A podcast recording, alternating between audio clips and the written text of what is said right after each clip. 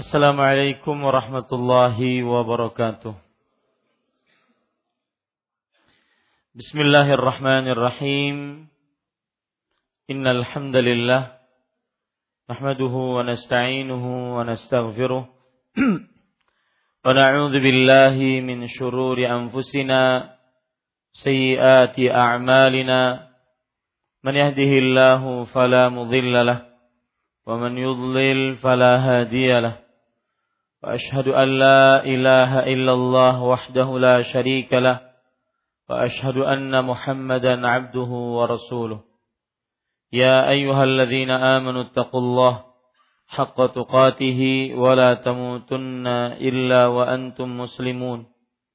يا أيها الناس اتقوا ربكم الذي خلقكم من نفس واحدة وخلق منها زوجها وبث منهما رجالا كثيرا ونساء واتقوا الله الذي تساءلون به والأرحام. إن الله كان عليكم رقيبا. يا أيها الذين آمنوا اتقوا الله وقولوا قولا سديدا. يصلح لكم أعمالكم ويغفر لكم ذنوبكم. ومن يطع الله ورسوله فقد فاز فوزا عظيما أما بعد. فإن أصدق الحديث كتاب الله وأحسن الهدي هدي محمد صلى الله عليه وعلى آله وسلم وشر الأمور محدثاتها وكل محدثة بدعة وكل بدعة ضلالة وكل ضلالة في النار. الحمد لله. Kita bersyukur pada Allah Subhanahu wa taala. Dengan rahmatnya, pertolongannya kita bisa kembali duduk bersama di masjid ini, Masjid Imam Ash-Syafi'i Banjarmasin Kalimantan Selatan. Pada hari ini Rabu malam Kamis 22 Rajab 1438 Hijriah. Untuk mengkaji kitab yang dikaji rutin setiap Rabu malam Kamis yaitu kitab Tauhid yang ditulis oleh Fadilatul Syekh Al-Allamah Syekhul Islam Muhammad At-Tamimi rahimahullah taala. Salawat dan salam semoga selalu Allah berikan kepada Nabi kita Muhammad sallallahu alaihi wa ala alihi wasallam pada keluarga beliau, para sahabat, serta orang-orang yang mengikuti beliau sampai hari kiamat kelak. Dengan nama-nama Allah yang husna dan sifat-sifatnya yang ulia, kita berdoa, Allahumma inna nas'aluka ilman nafi'an wa rizqan tayyiban wa amalan mutaqabbala. Wahai Allah, sesungguhnya kami mohon kepada Engkau ilmu yang bermanfaat, rezeki yang baik, dan amal yang diterima Amin ya rabbal alamin. Bapak, Ibu, saudara-saudari yang dimuliakan oleh Allah Subhanahu wa taala, masih kita di dalam bab yang ke-35 penulis rahimahullahu taala berkata, babun minal imani billah as-sabru ala aqdarillah. Bab termasuk iman kepada Allah, sabar atas segala takdirnya. Dan pada pertemuan sebelumnya kita sudah membaca ayat dan juga beberapa hadis yang disebutkan oleh penulis di dalam bab ini.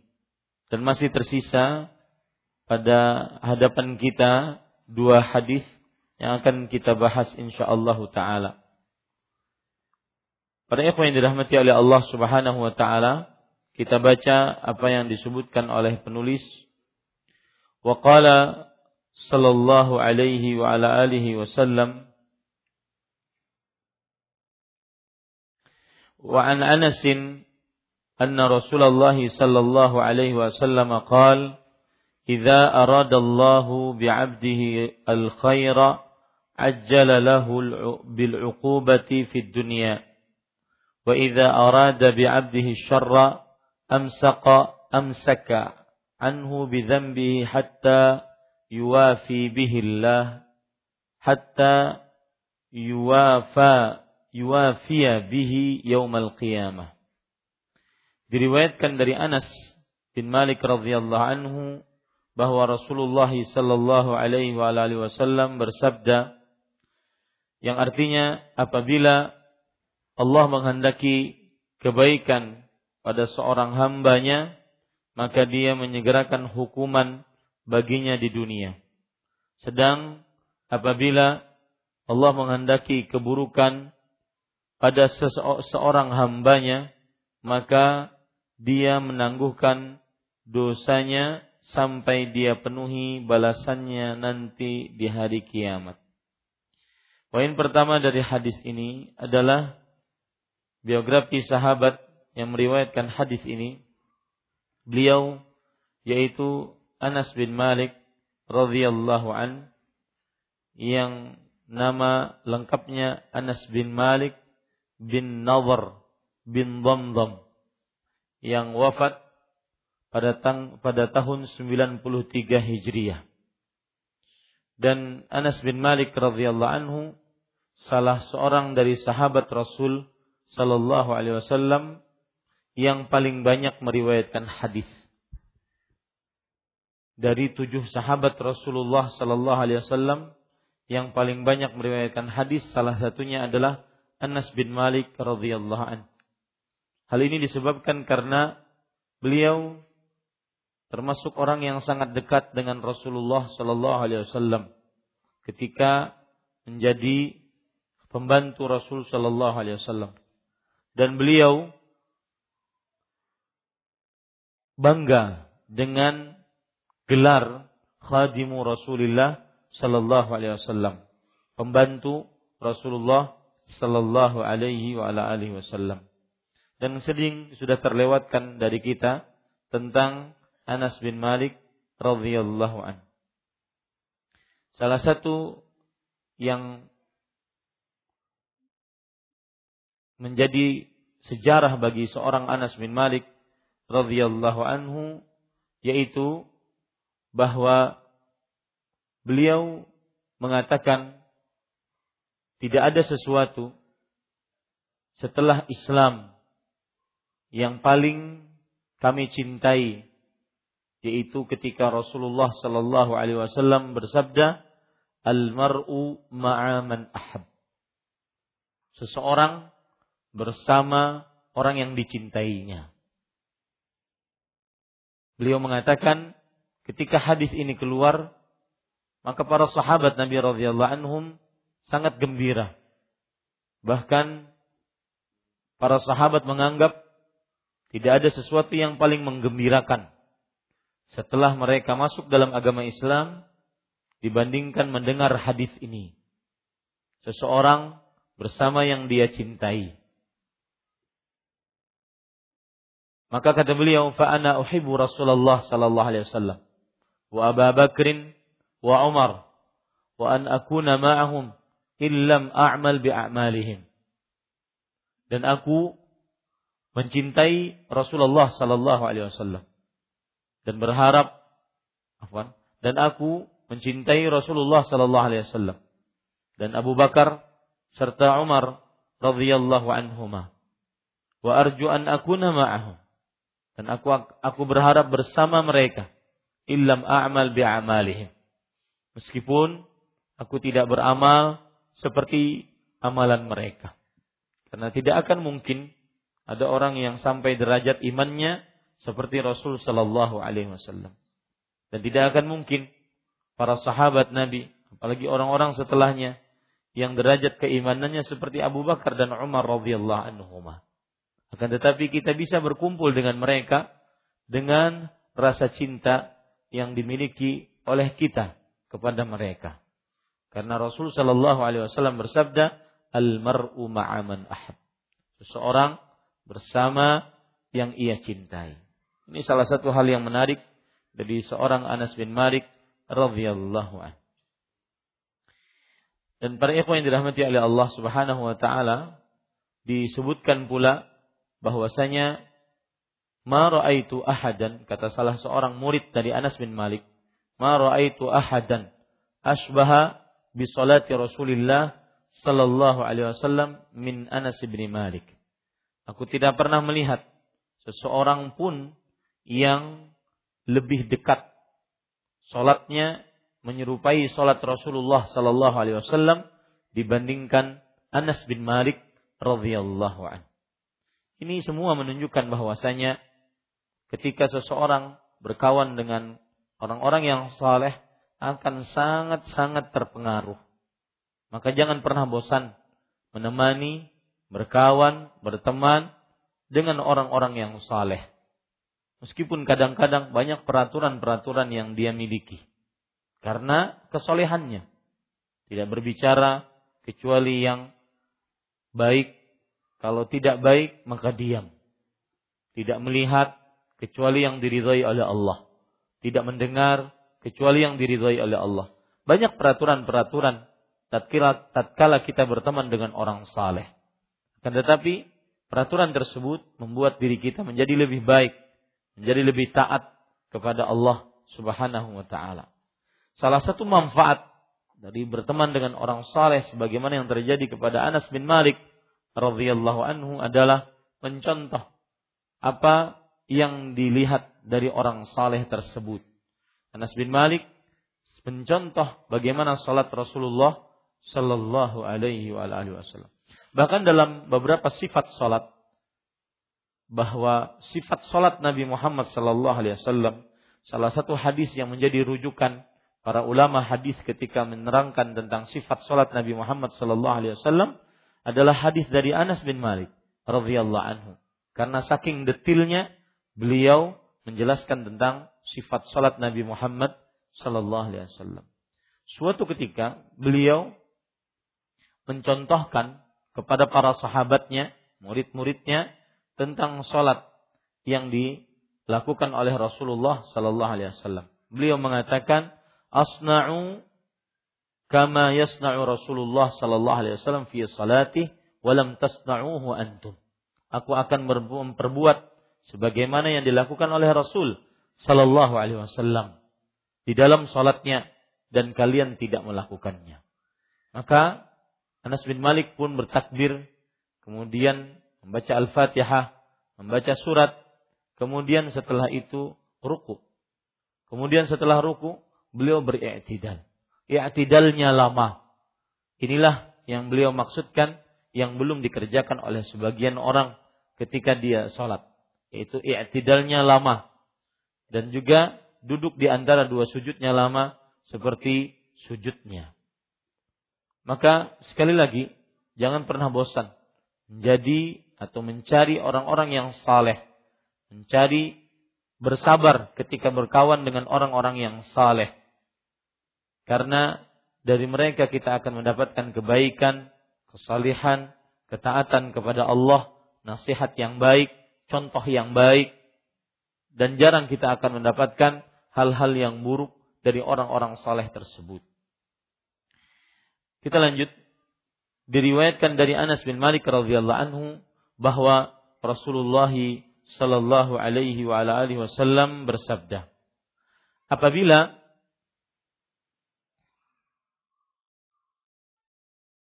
apabila Allah menghendaki kebaikan.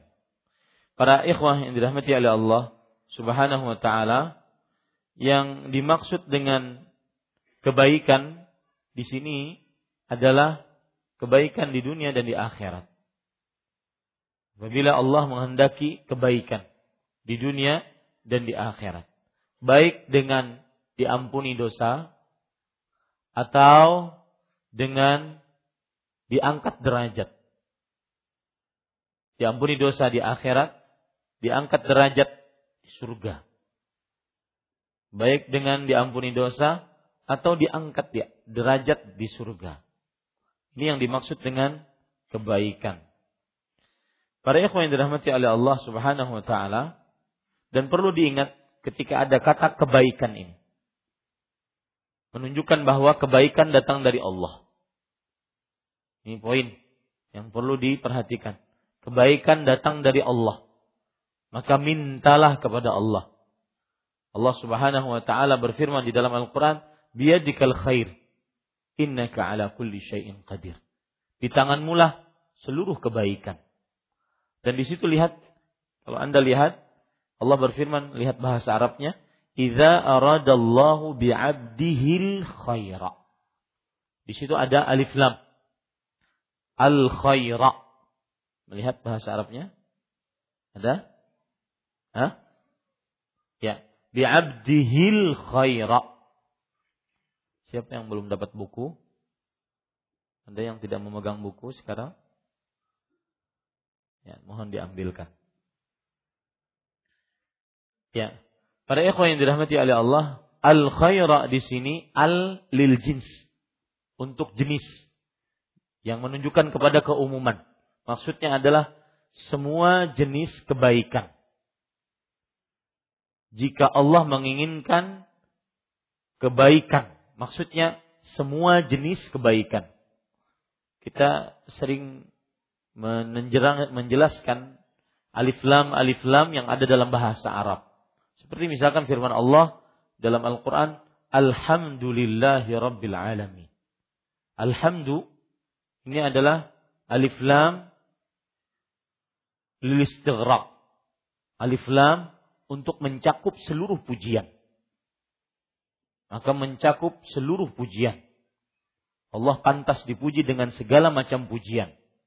Sedangkan di sini, idza aradallahu bi'abdil khaira alif lam lil jins ataupun alif lam ya alif lam untuk jenis yang menunjukkan kepada seluruh jenis kebaikan. Apabila Allah menghendaki kebaikan, maksudnya seluruh jenis kebaikan. Dan poin yang kedua yang perlu diperhatikan juga eh, ayat yang saya sebutkan tadi surat Ali Imran kalau tidak salah biyadikal khair Surat Ali Imran surat ketiga ayat 26. Di tangan mulah kebaikan. Surat ketiga ayat 26. Nah, poin penting juga yang perlu diperhatikan ketika Allah Rasul SAW mengatakan apabila Allah menghendaki kebaikan. Bukan berarti Allah tidak menghendaki keburukan. Ini perlu dicatat juga. Kebaikan dan keburukan di tangan Allah Subhanahu wa taala. Allah yang berkehendak. Semua yang terjadi di atas muka bumi ini atas ciptaan Allah. Baik itu berupa ketaatan, kesolihan, ataupun kemaksiatan, keburukan, itu di tangan Allah atas kehendak Allah. Akan tetapi, nah ini yang akan tetapi yang perlu dicatat. Kita sebagai seorang muslim tidak diperbolehkan untuk menyandarkan keburukan kepada Allah. Karena perbuatan Allah tidak mutlak buruk. Makanya Rasul sallallahu alaihi wasallam bersabda, "Wasyarru laisa ilaik. Keburukan tidak diberikan kepadamu. Meskipun keburukan tersebut atas takdirnya, atas ilmu pengetahuannya, atas kehendaknya, atas penulisannya, atas ciptaannya. Tetapi tidak diperkenankan secara adab seorang muslim mengatakan keburukan ini berasal dari Allah. Tidak boleh seperti itu. Kenapa demikian? Karena keburukan yang terjadi meskipun itu takdir Allah, meskipun itu ciptaan Allah, tidak murni buruk. Tidak mutlak buruk. Pasti ada kebaikan di baliknya. Pasti ada kebaikan di baliknya. Dan ini bisa menjawab pertanyaan orang-orang orientalis, liberalis, orang-orang yang lebih mengedepankan rasionya, logikanya yang sangat maha terbatas dibandingkan ayat Al-Quran atau hadis Rasul. Sering mereka bertanya, kenapa Allah menciptakan keburukan? kenapa Allah menciptakan iblis? Kalau diharamkan babi, kenapa Allah ciptakan babi? Kalau air liur, anjing, najis, kenapa Allah ciptakan? Dan semisalnya. Maka jawabannya adalah benar Allah menciptakan itu. Akan tetapi mungkin di sebagiannya ada keburukannya. Tapi tidak murni dan mutlak semuanya buruk.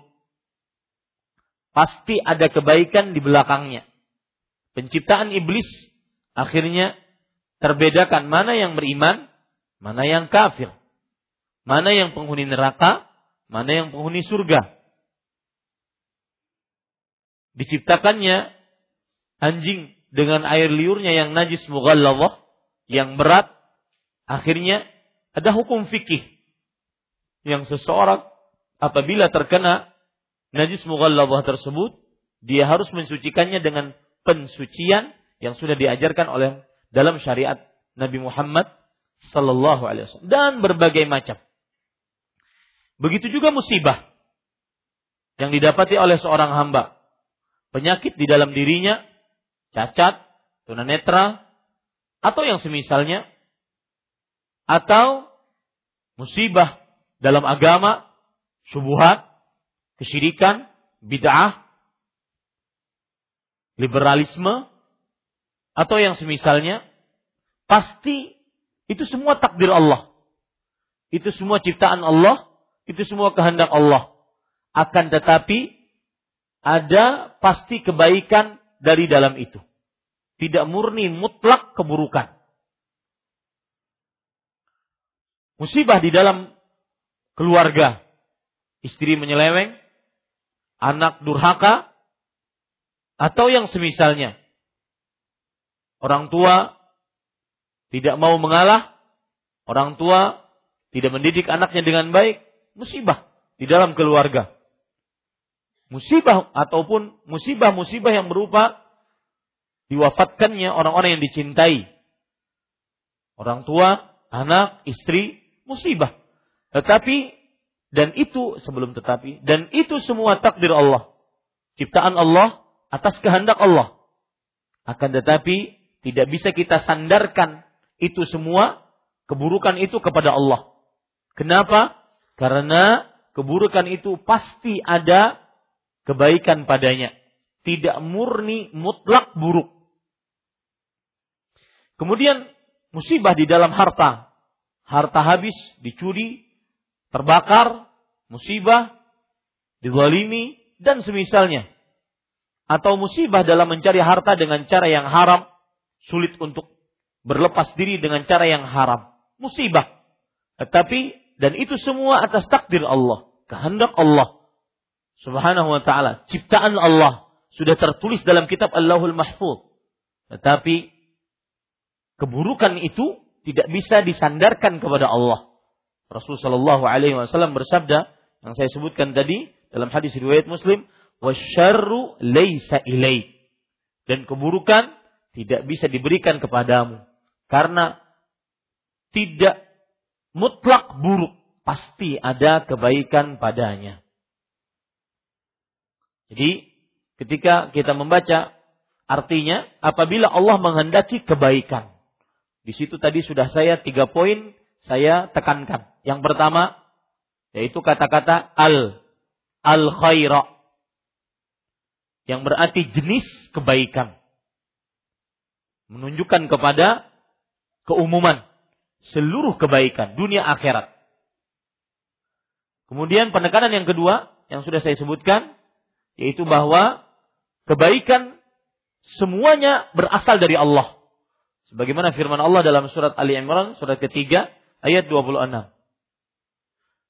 Baik, kalau kebaikan berasal dari Allah lalu kenapa Ustaz? Maka jawabannya mudah. Kalau kebaikan berasal dari Allah, maka pada saat itu mintalah kepada Allah.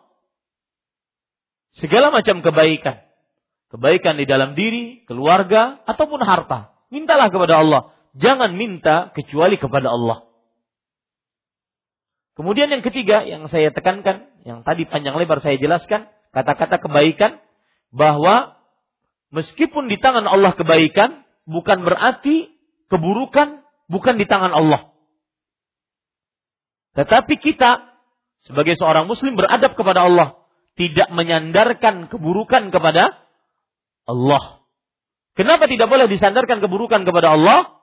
Karena mungkin buruk dirasakan oleh manusia, tetapi tidak semua perbuatan Allah yang buruk dirasakan manusia adalah murni mutlak keburukan. Pasti ada apa?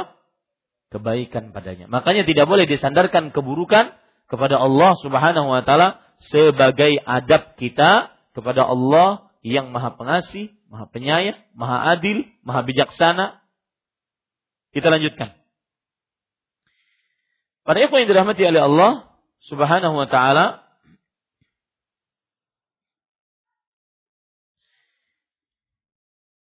Bahkan, ini penting. Bahkan, kadang musibah atau sesuatu yang kita anggap bala, musibah pada diri, penyakit, atau musibah pada harta, harta terbakar, ludes, atau musibah pada keluarga, keluarga berantakan, keluarga diwafatkan oleh Allah Subhanahu wa taala yang kita cintai, sebenarnya di dalamnya terdapat nikmat. Musibah sebenarnya di dalamnya terdapat nikmat. Ini perlu diperhatikan. Coba perhatikan perkataan Syekhul Islam Ibnu Taimiyah rahimahullah taala di dalam kitab Majmu'ul Fatawa. Perhatikan baik-baik. Dan tidak ada yang mengatakan seperti ini kecuali orang yang benar-benar memperhatikan tentang ayat-ayat Al-Quran, hadis-hadis Rasul dengan hati yang benar-benar khusyuk. Perhatikan baik-baik. Famin tamami ni'mati famin tamami ni'matillah ala ibadihi almu'minin an yunzila bihim syiddah wad-dharra ma yulji'uhum ila tauhidih. Termasuk dari kesempurnaan nikmat Allah atas hamba-hambanya yang beriman adalah Allah menurunkan kesulitan, menurunkan mudarat, bahaya, penyakitkah, kekurangan hartakah, diwafatkankah orang-orang yang dicintai, berpisahkah dengan suami yang sangat dia cintai, mayulji'uhum ila tauhidi. Semuanya itu membuat dia kembali kepada tauhid Allah Subhanahu wa taala. Ketika dia sudah lelah untuk mencari solusi, Melalui akalnya, kekuatannya, hartanya, keluarganya, lelah dia mencari solusi. Tidak dapat solusi. Maka akhirnya itu mengembalikan dia kepada tauhidnya. Kepada Allah subhanahu wa ta'ala. Ini nikmatnya. Ini nikmat musibah. Ya. Yang mungkin kalau seandainya kita tidak dapat musibah, mungkin susah untuk benar-benar lurus menuju Allah, kembali kepada Allah. Pasti masih berharap kepada si fulan, si alan. Pasti masih berharap kepada keluarga. Oh masih ada kakak, masih ada adik, masih ada orang tua, masih ada, masih ada, masih ada. Tetapi ketika dapat musibah, maka dia tahu tidak ada yang bisa memberikan solusi kecuali Allah. Maka itu membuat dia lucu ila tauhidi. Kembali kepada mentauhidkan Allah. Oh hanya Allah ternyata. Perkataan ini persis yang dikatakan oleh Al-Hafidh Ibn Rajab Al-Hambali. Dalam kitab beliau, Lataiful Ma'arif. Beliau mengatakan, Innal karma idha ishtadda wa ta'azama wa tanaha فحصل للعبد الإياس أن كشفه من جهة المخلوقين. فتعلق قلبه بالله وحده. فمن توكل عليه فهو كافي. Kesulitan, jika semakin sulit, semakin memuncak, semakin membesar, maka terjadi pada diri hamba tersebut putus asa dari minta bantuan jalan keluar dari makhluk-makhluk Allah. Kalau sudah dia berputus asa dalam segala permasalahan dia, kepada seluruh orang, maka akhirnya yang ada dia bergantung hatinya kepada Allah. Persis seperti Yulji'uhum ila tauhidi. mengembalikan mereka kepada tauhid Allah Subhanahu wa taala. Ini nikmat musibah. Nikmat musibah mengembalikan seseorang kepada tauhid Allah Subhanahu wa taala. La ya, kalau sudah mentauhidkan Allah, apa yang terjadi? Fayad'unahu mukhlishina lahuddin. Maka mereka akhirnya berdoa kepada Allah dengan ikhlas hanya untuk Allah. Wa yarjunahu la yarjuna ahadan siwa. Dan akhirnya mereka berharap kepada Allah tidak berharap kepada seorang pun selain Allah.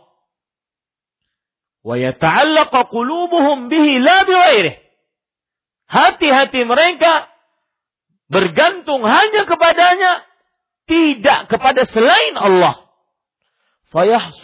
Minat. Maka akhirnya terjadi terhadap mereka rasa tawakal kepada Allah. Makanya saya pesan Pak, menumbuhkan tawakal itu berat. Karena di hadapan kita ada harta, ada kekuatan, ada kepintaran, ada kawan, kolega, keluarga. Akhirnya lupa untuk bertawakal kepada Allah. Maka Allah ingin memberikan pelajaran. Dicabut mungkin nikmatnya sedikit agar dia tahu. Semua yang dia sandarkan dari semua apa yang ada di dunia ternyata tidak bisa menolong dia.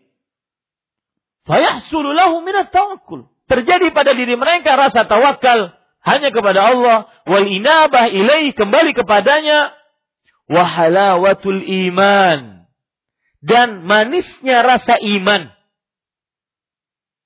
wa ta'm ta'mihi dan merasakan rasa iman tersebut wal bara'atu minasyirki ma huwa a'zamu ni'matin alaihi min zawalil maradi wal khauf dan terlepas dari kesyirikan ini yang paling utama. Salah satu nikmat musibah seseorang tidak menduakan Allah. Nikmat musibah seseorang tidak menduakan Allah. Yang mana terlepas dari kesyirikan itu adalah nikmat terbesar yang Allah Subhanahu wa taala berikan kepada seorang hamba dibandingkan hilangnya penyakitnya. Hilangnya penyakitnya, hilangnya cacatnya, hilangnya butanya, hilangnya pendengarannya, sembuh pendengarannya. Terlepas dari kesyirikan lebih utama dibandingkan seseorang sembuh dari penyakit lahiriah. Catat itu baik-baik. Ini keutamaan tauhid. Terlepas dari kesyirikan lebih utama dibandingkan seseorang sembuh dari penyakit lahiriah. Dan di situ nikmat musibah dari Allah Subhanahu wa taala.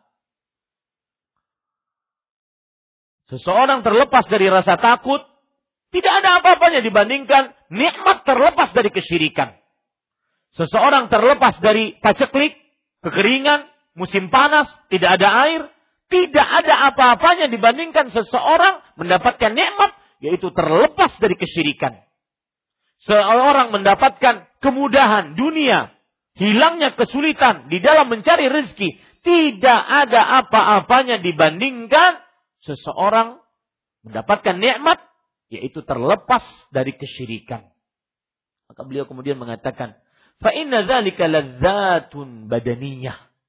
Semuanya itu sehat badan, terlepas dari rasa takut, terlepas dari kepanasan, kekeringan, kemudahan dunia, hilangnya kesulitan di dalam mencari rezeki, itu adalah nikmat-nikmat dunia, badaniah yang dia yang dia yang yang merasakan jasmani. Dan ni'amun dunyawiyah dan nikmat-nikmat dunia.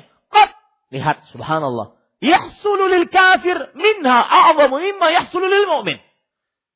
Kadang nikmat-nikmat itu dirasakan oleh seorang kafir lebih besar dibandingkan yang dirasakan oleh orang beriman.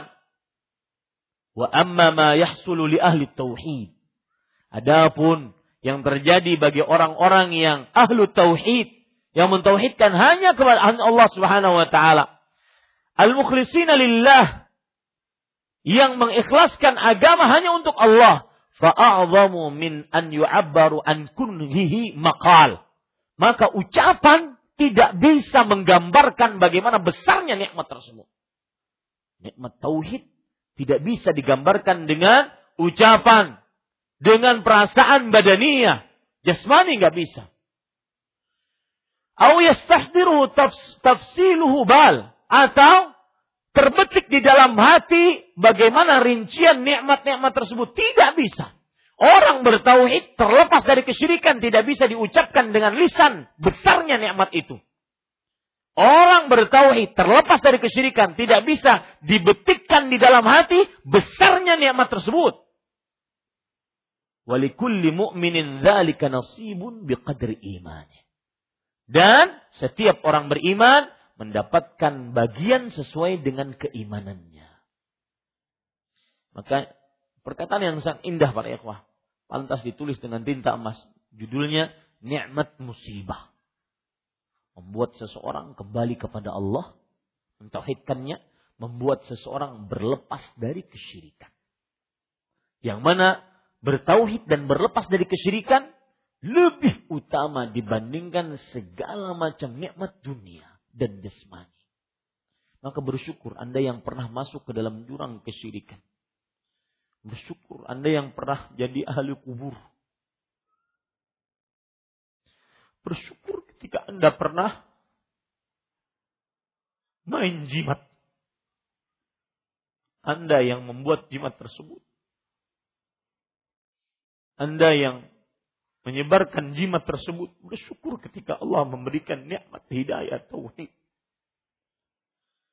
Lebih bersyukur ketika Anda mendapatkan duit satu miliar, satu triliun. Karena tauhid kebahagiaan dunia akhirat. Allah. Nah, silakan Anda.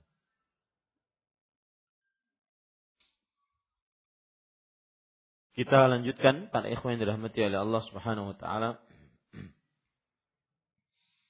Apabila Allah menghendaki kebaikan. Jadi berarti ada empat penekanan dalam kata kebaikan tersebut bahwa kadang-kadang yang terakhir yang saya sebutkan barusan, kadang musibah bisa menjadi nikmat kebaikan bagi seorang hamba. Kemudian pada seorang hambanya, maka dia yaitu Allah menyegerakan. Menyegerakan maksudnya disegerakan oleh Allah di dunia.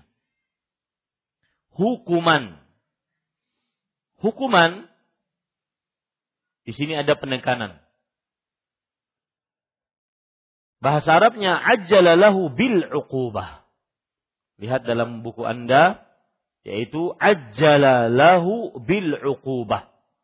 Hukuman dalam bahasa Arab al-uqubah. Kenapa disebut al-uqubah? Karena ta'qibu dzamba. Karena hukuman itu datang setelah dosa. Makanya dan di dalam bahasa Arab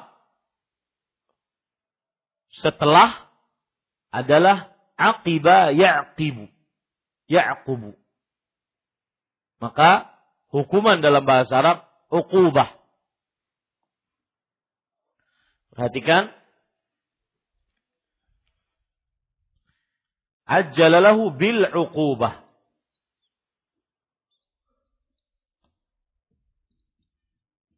Yang kita bicarakan dari tadi adalah kata-kata ini. Al-uqubah. Uqubah diambil dari kata kerja aqiba. Ya'qubu. yang kenapa ukubah atau hukuman setelah berdosa dinamakan dalam bahasa Arab ukubah diambil dari kata-kata akibah yang artinya setelah. Karena hukuman ini datang. Kapan? Setelah dosa. Hukuman ini datang setelah melakukan dosa yang artinya akibat. Makanya para ulama mengatakan sumiyat bidzalik li'annaha ta'qibudz dzamba. Hukuman dinamakan ukubah Karena dia datang setelah dosa. Ya, dia datang setelah dosa.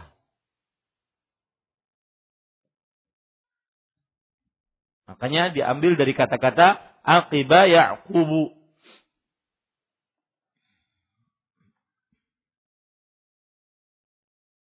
Dan biasanya Allah Subhanahu wa taala memakai kata hukuman itu tidaklah dipakai kecuali ketika balasan terhadap dosa.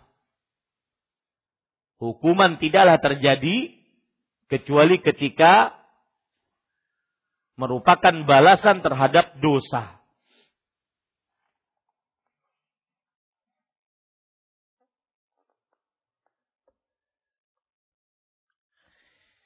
Para ikhwan yang dirahmati oleh Allah Subhanahu wa taala di sini disebutkan maka dia yaitu Allah menyegerakan hukuman baginya di dunia. Hukuman di dunia bagaimana? Ini penekanan kedua. Hukuman di dunia bagaimana? Bermacam-macam. Hukuman di dunia bisa dengan hukuman pada diri sendiri, seperti penyakit, ataupun pada harta seperti kekurangan harta ataupun pada keluarga orang-orang yang dicintai diwafatkan oleh Allah. Ini sebenarnya ada jenis hukuman kalau dia pelaku dosa. Makanya sering ada yang bertanya, apa bedanya musibah dengan ujian? Musibah, bala, hukuman pada seseorang bisa dinyatakan dia sebagai hukuman kalau dia melakukan dosa. Adapun kalau dia melakukan ketaatan, kesalihan, maka ini ujian dari Allah Subhanahu wa taala sebagai bentuk pengangkatan derajat. Adapun yang melakukan dosa tadi, maka dia dapat musibah, bala sebagai bentuk hukuman sehingga dosa-dosanya diampuni. Dan ini sebenarnya keinginan baik dari Allah Subhanahu wa taala. Dan salah satu kesempurnaan rahmat Allah terhadap hambanya. Yaitu Allah menyegerakan musibah di dunia. Bagi siapa yang melakukan dosa. Hukumannya disegerakan oleh Allah di dunia. Agar hapus dosanya.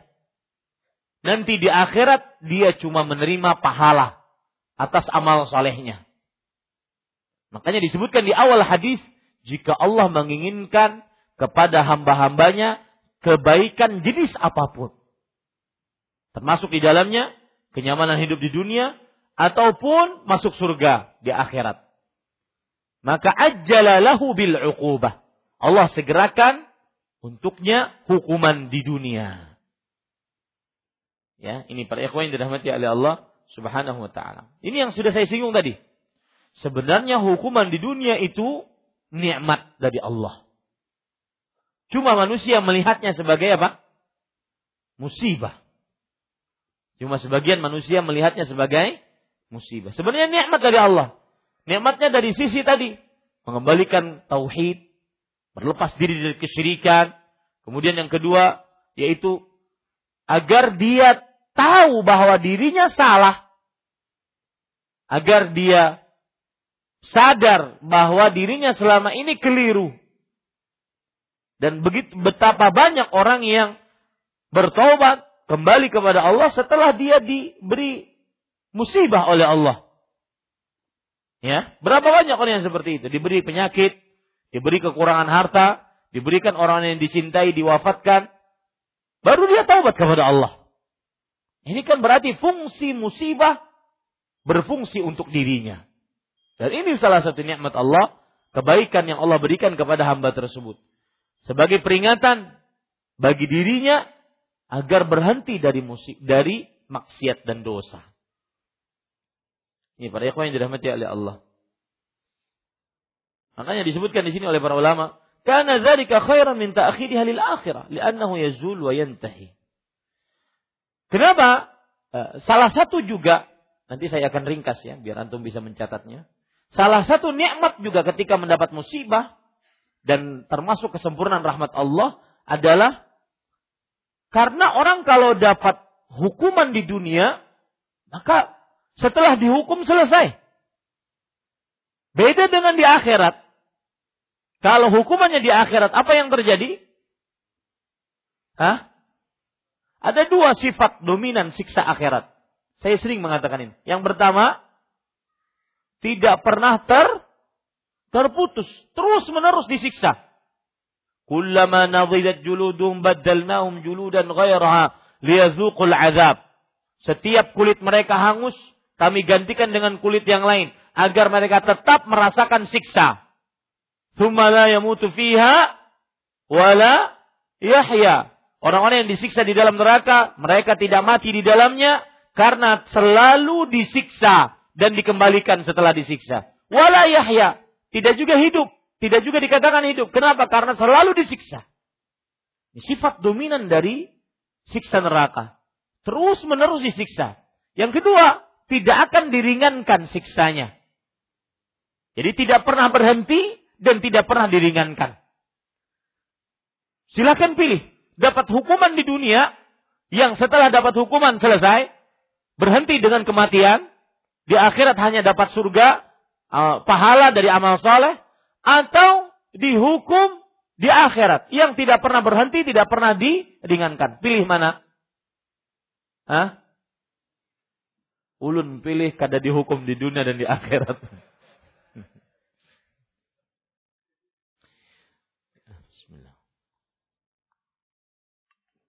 Ya. Makanya Syekh Abdurrahman bin Hasan bin, bin Muhammad bin Abdul Wahab cucu dari penulis buku ini, beliau mengatakan di dalam kitab beliau Fathul, Maj, Fathul Majid, salah satu buku rujukan saya ketika menjelaskan ini, maka beliau mengatakan, "Kana zalika khairan min ta'khiriha lil akhirah." Seseorang disegerakan di dunia, siksanya, hukumannya itu lebih baik dibandingkan diakhirkan di akhirat. Li'annahu yazul wa yantahi. Karena hukuman di dunia hilang, berhenti, selesai. Beda dengan hukuman di mana? Di akhirat. Maka untuk itu bersabarlah. Nah, ini tujuannya. Oleh karena itu kalau dapat musibah, ujian, atau bala sekalipun, bersabarlah. Karena dia berhenti. Tidak akan terus menerus. Ya, seperti ceritanya Abu Kilabah, Abdullah bin Zaid al-Jarmi. Dan itu harus antum ingat baik-baik. Ketika ujian semakin memuncak, ketahuilah jalan keluar pasti sebentar lagi datang. Itu sudah nas Al-Quran. Allah subhanahu wa ta'ala berfirman. Allah menjadikan setelah kesulitan, Pasti ada kemudahan. Semakin sulit, semakin dekat kemudahannya. Semakin dapat musibah, semakin jalan keluar, semakin dekat. Tinggal kita bisa bersabar atau enggak. Ini intinya. Kadang orang-orang sudah benar-benar sulit, putus asa dia di situ, bunuh diri. Padahal lima menit ke depan solusinya datang. Cuma dia lebih mendahului dirinya dengan bunuh diri. Ini yang keliru. Ya, ini para ikhwan yang dirahmati oleh Allah Subhanahu wa taala. Maka kembali ke masalah tadi, semakin sulit pasti setelah itu semakin dekat jalan keluar. Semakin dekat habis permasalahan. Ya, makanya kadang-kadang kalau ada masalah susah dipikirkan. Minta tolong sana, tolong sini nggak bisa. Nah, udah tunggu aja. Takdirnya gimana?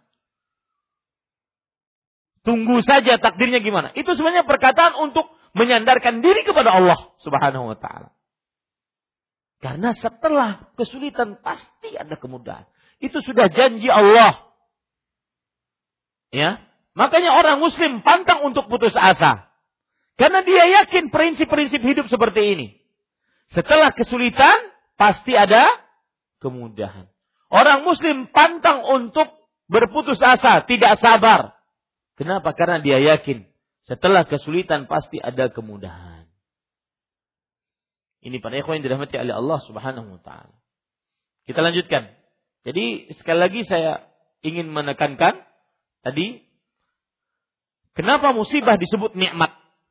Catat ya. Kapan atau kenapa musibah disebut nikmat? Satu mengembalikan tauhid seseorang. Yang kedua, melepaskan seseorang dari kesyirikan. Yang ketiga, menghapuskan dosa seseorang. Yang keempat, lebih baik dapat hukuman di dunia yang berhenti dan akan habis dibandingkan hukuman di akhirat yang apa tadi? Selama-lamanya kekal abadi dan tidak pernah diringankan. Itu empat nikmat dari musibah. Yang membuat hati kita sabar, tegar, teguh, kokoh, tidak mudah putus asa, patah semangat. Ya. Dan orang muslim pantang untuk berputus asa. La tayasu min rauhillah. Innahu la min rauhillah illa al-qaumul kafirun. Janganlah kalian berputus asa di rahmat Allah. Sesungguhnya tidak ada yang berputus asa di rahmat Allah kecuali lihat di situ awalannya peniadaan, setelahnya pengecualian, menunjukkan kepada pengkhususan. Hanya orang-orang kafir yang sangat identik dengan putus asa. Itu maksudnya. Khusus sifat putus asa itu hanya dimiliki oleh orang-orang kafir. Orang beriman enggak. Kenapa? Karena musibah dia mengembalikan dia tauhid kepada Allah. Berlepas diri dari segala macam kesyirikan kepada Allah. Kemudian menghapuskan dosanya. Kemudian lebih baik dia dihukum di dunia, dapat musibah di dunia, yang akan habis selesai. Minimal mati. Atau bukan minimal, maksimal mati. Kalau sudah tidak sanggup lagi pasti dimatikan oleh Allah. Pasti itu. Contoh Abu Kilabah. Kedua tangan buntung, kedua kaki buntung, mata rabun, telinga pendengaran kurang, tidak ada yang menolongnya untuk menyuapinya, meminuminya, mewudukannya kalau ingin sholat kecuali anak kecilnya mungkin umur lima tahun enam tahunan. Tetapi masih bisa bersyukur kepada Allah sampai beliau mengucapkan dalam keadaan seperti itu dan bukan tinggal di rumah, rumah mewah megah enggak, tinggal di samping pantai dengan sebuah tenda padahal itu murid terkenal dari Abdullah bin Abbas radhiyallahu anhumah. Dalam keadaan seperti itu beliau masih bisa mengucapkan Allahumma ya Allah auzi'ni tunjuki aku an ashkura ni'mataka allati an'amta alayya. Tunjuki aku agar bisa bersyukur atas nikmatmu yang telah engkau berikan kepadaku. Nikmat apa coba? Ini sindiran keras kepada orang yang sedikit-sedikit menggerutu. Terutama perhatikan para akhwat, ibu-ibu saudariku muslimah agar senantiasa lebih menguatkan kata sabar di dalam dirinya dengan keadaan suaminya. Dengan kesulitan dan kesempitan yang dihadapi suaminya. Lebih baik sabar dibandingkan menggerutu. Apalagi sampai minta cerai. Lihat Abu Kilabah dengan kesulitan seperti ini. Beliau masih bisa mengucapkan perucapan tersebut.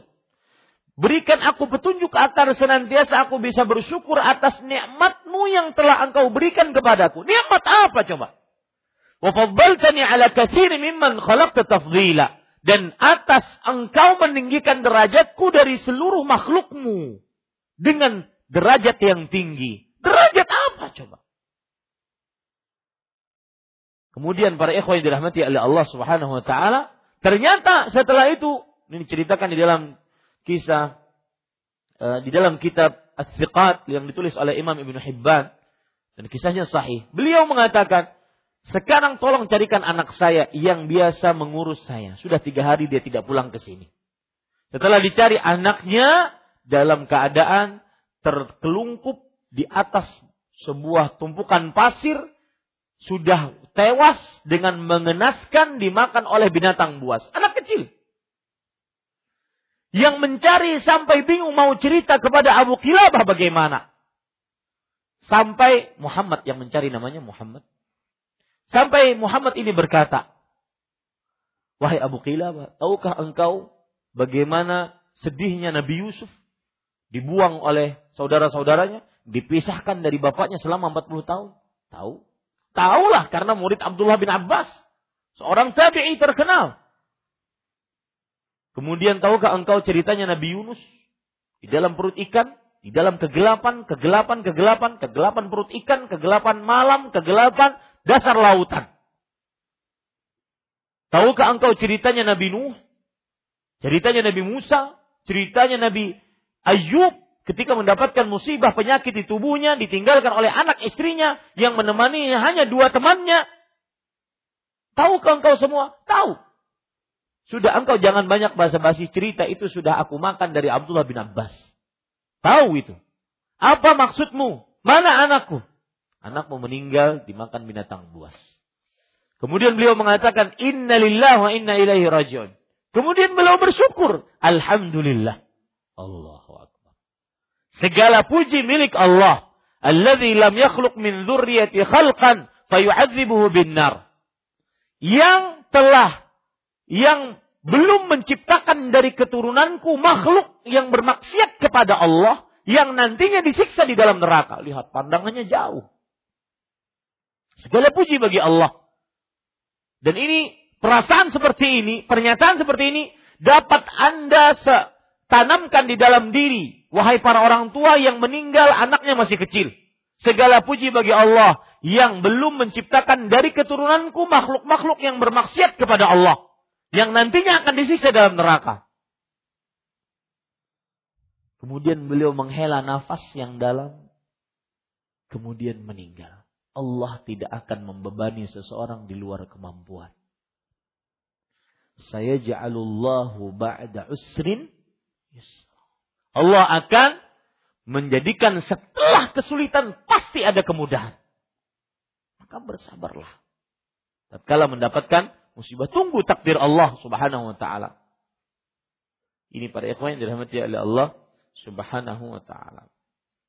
Kita lanjutkan.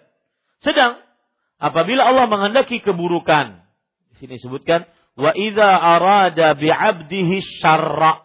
Jika Allah menghendaki keburukan, ingat tadi penekanan bahwa kehendak Allah terhadap keburukan bukan apa? Mutlak tidak murni, tidak mutlak, tetapi pasti ada kebaikan di dalamnya. Amsaka anhu. Maka oh dia yaitu Allah menangguhkan dosanya. Maksudnya dibiarkan dosanya. Hati-hati Pak. Kadang-kadang kita ketika berbuat dosa semakin nyaman, semakin enak, semakin nyaman, semakin enak. Awalnya berat, yang kedua kurang beratnya. Yang ketiga, menjadi ringan. Yang keempat, menjadi kebiasaan. Yang kelima, menjadi kecanduan. Itu sebenarnya Allah menginginkan orang itu keburukan. Lihat ayat, lihat hadisnya. Amsaka anhu bidzambih. Allah menangguhkan dosanya. Artinya dibiarkan dia melakukan dosa. Hatta yuwafiya bihi yaumal qiyamah. Sampai Allah penuhi balasannya nanti di hari kiamat. Sampai Allah, jangankan di hari kiamat. Sampai Allah wafatkan dia dalam keadaan su'ul khatimah. Kemudian di hari kiamat tambah berat lagi siksanya. Persis seperti kejadian Fir'aun. Dibiarkan oleh Allah. Dia mengatakan, Ma'alim tulakum min ilahin ghairi. Aku tidak mengenal bagi kalian ada sembahan yang berhak disembah selain aku.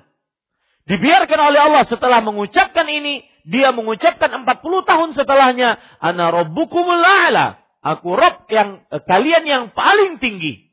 Dibiarkan oleh Allah, dia membunuh seluruh bayi-bayi laki-laki dari Bani Israel. Dibiarkan oleh Allah. Dibiarkan oleh Allah subhanahu wa ta'ala. Dia mengejar Nabi Musa dengan pengikutnya alaihi salam. Sampai akhirnya mati dalam keadaan su'ul khatimah. Bahkan subhanallah, ada beberapa riwayat, saya belum cek riwayatnya, tapi saya pernah dengar para masyayikh menceritakannya. Saking takutnya Jibril alaihissalam terhadap rahmat Allah kepada siapa pun, maka Jibril alaihissalam menutup mulutnya Fir'aun. Karena kalau seandainya Fir'aun beriman, mungkin diterima oleh Allah imannya. Allah. Ini para ikhwan yang dirahmati oleh Allah subhanahu Dibiarkan oleh Allah. Dan nanti di akhirat, diberikan secara sempurna oleh Allah siksanya. Apa Allah berfirman? An-nar yu'raduna 'alaiha ghuduwan wa 'ashiyya wa yawma taqumus sa'atu adkhilu ala fir'aun asyaddal adab. Api dinyalakan untuk Fir'aun pagi dan sore hari di alam barzakhnya. Dan ayat yang saya sebutkan ini naru sebentar ayat berapa itu? Surat Ghafir surat ke-40 ayat 46. Api dinyalakan untuk Firaun dan bala tentaranya pada pagi dan sore hari. Dan nanti ketika dibangkitkan hari kiamat, maka Allah mengatakan masukkan Firaun dan pengikutnya kepada siksa yang lebih pedih. Persis seperti yang disebutkan dalam hadis. Wa idza arada Allah bi 'abdihi syar jika Allah menginginkan keburukan untuk hambanya amsaka anhu Allah akan tetapkan dia melakukan dosa. Tetap sampai matinya dia sul khatimah. Untuk apa? Hatta yuafiya bihi yaumal qiyam. Sampai Allah sempurnakan balasannya di hari kiamat. Sudah tidak bisa mengelak lagi benar-benar mati dalam keadaan sul khatimah, akhirnya sempurna siksanya. Ini para ikhwan yang dirahmati oleh Allah Subhanahu wa taala. Para ikhwah disebutkan oleh para ulama rahimahumullah taala tentang siksa. Siksa itu banyak bentuknya. Hukuman lebih tepatnya. Catat macam-macam hukuman.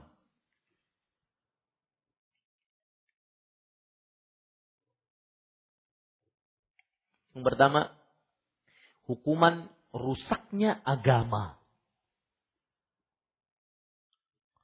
Rusaknya agama.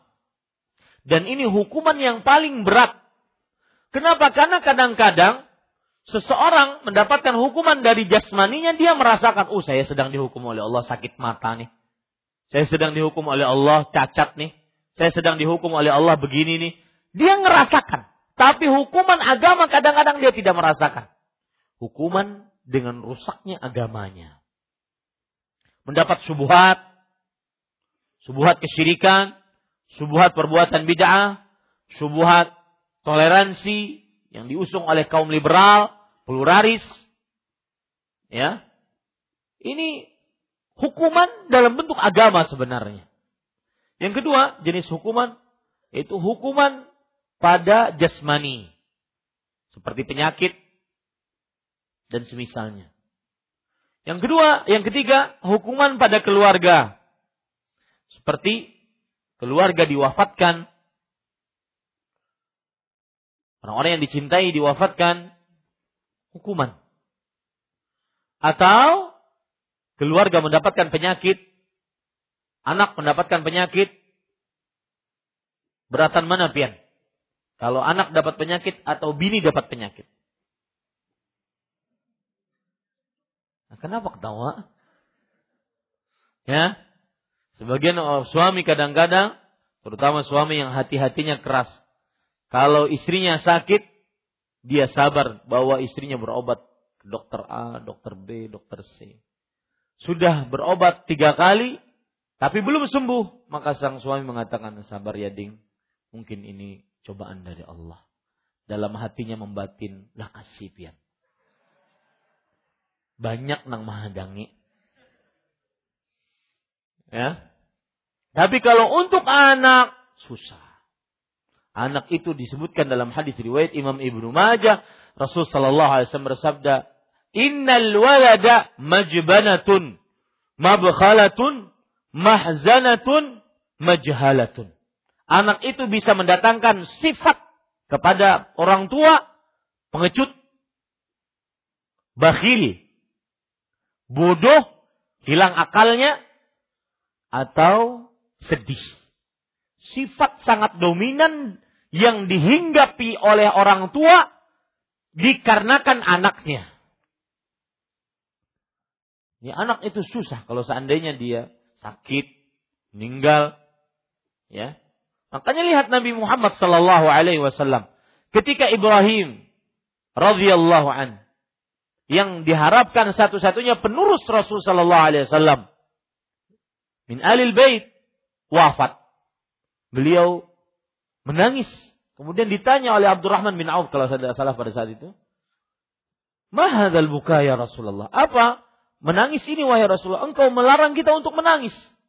Maka beliau mengatakan innal aina la tadma wa innal qalba la yahzan wa la naqulu illa ma yurdi rabbana. Wa inna bi firaqika ya Ibrahim la mahzunun. Sesungguhnya air mata berlinang, hati sedih. Dan kita tidak mengucapkan dengan lisan kita kecuali yang diridhoi oleh Allah. Dan sesungguhnya kita berpisah denganmu, wahai Ibrahim, sangatlah sedih. Lebih sedih dibandingkan berpisah dengan Khadijah. Lebih sedih berpisah dengan selain-selainnya dari istri-istri beliau. Ini para ikhwan yang dirahmati oleh Allah. Kemudian yang keempat jenis hukuman, hukuman dengan harta. Baik itu berkurang hartanya atau habis hartanya. Ini hukuman-hukuman yang disebutkan oleh para ulama rahimahumullahu taala. Hadisnya sahih, tidak ada keraguan di dalamnya tentang uh, hadis yang kita baca tadi. Insyaallah taala sahih tidak ada keraguan padanya.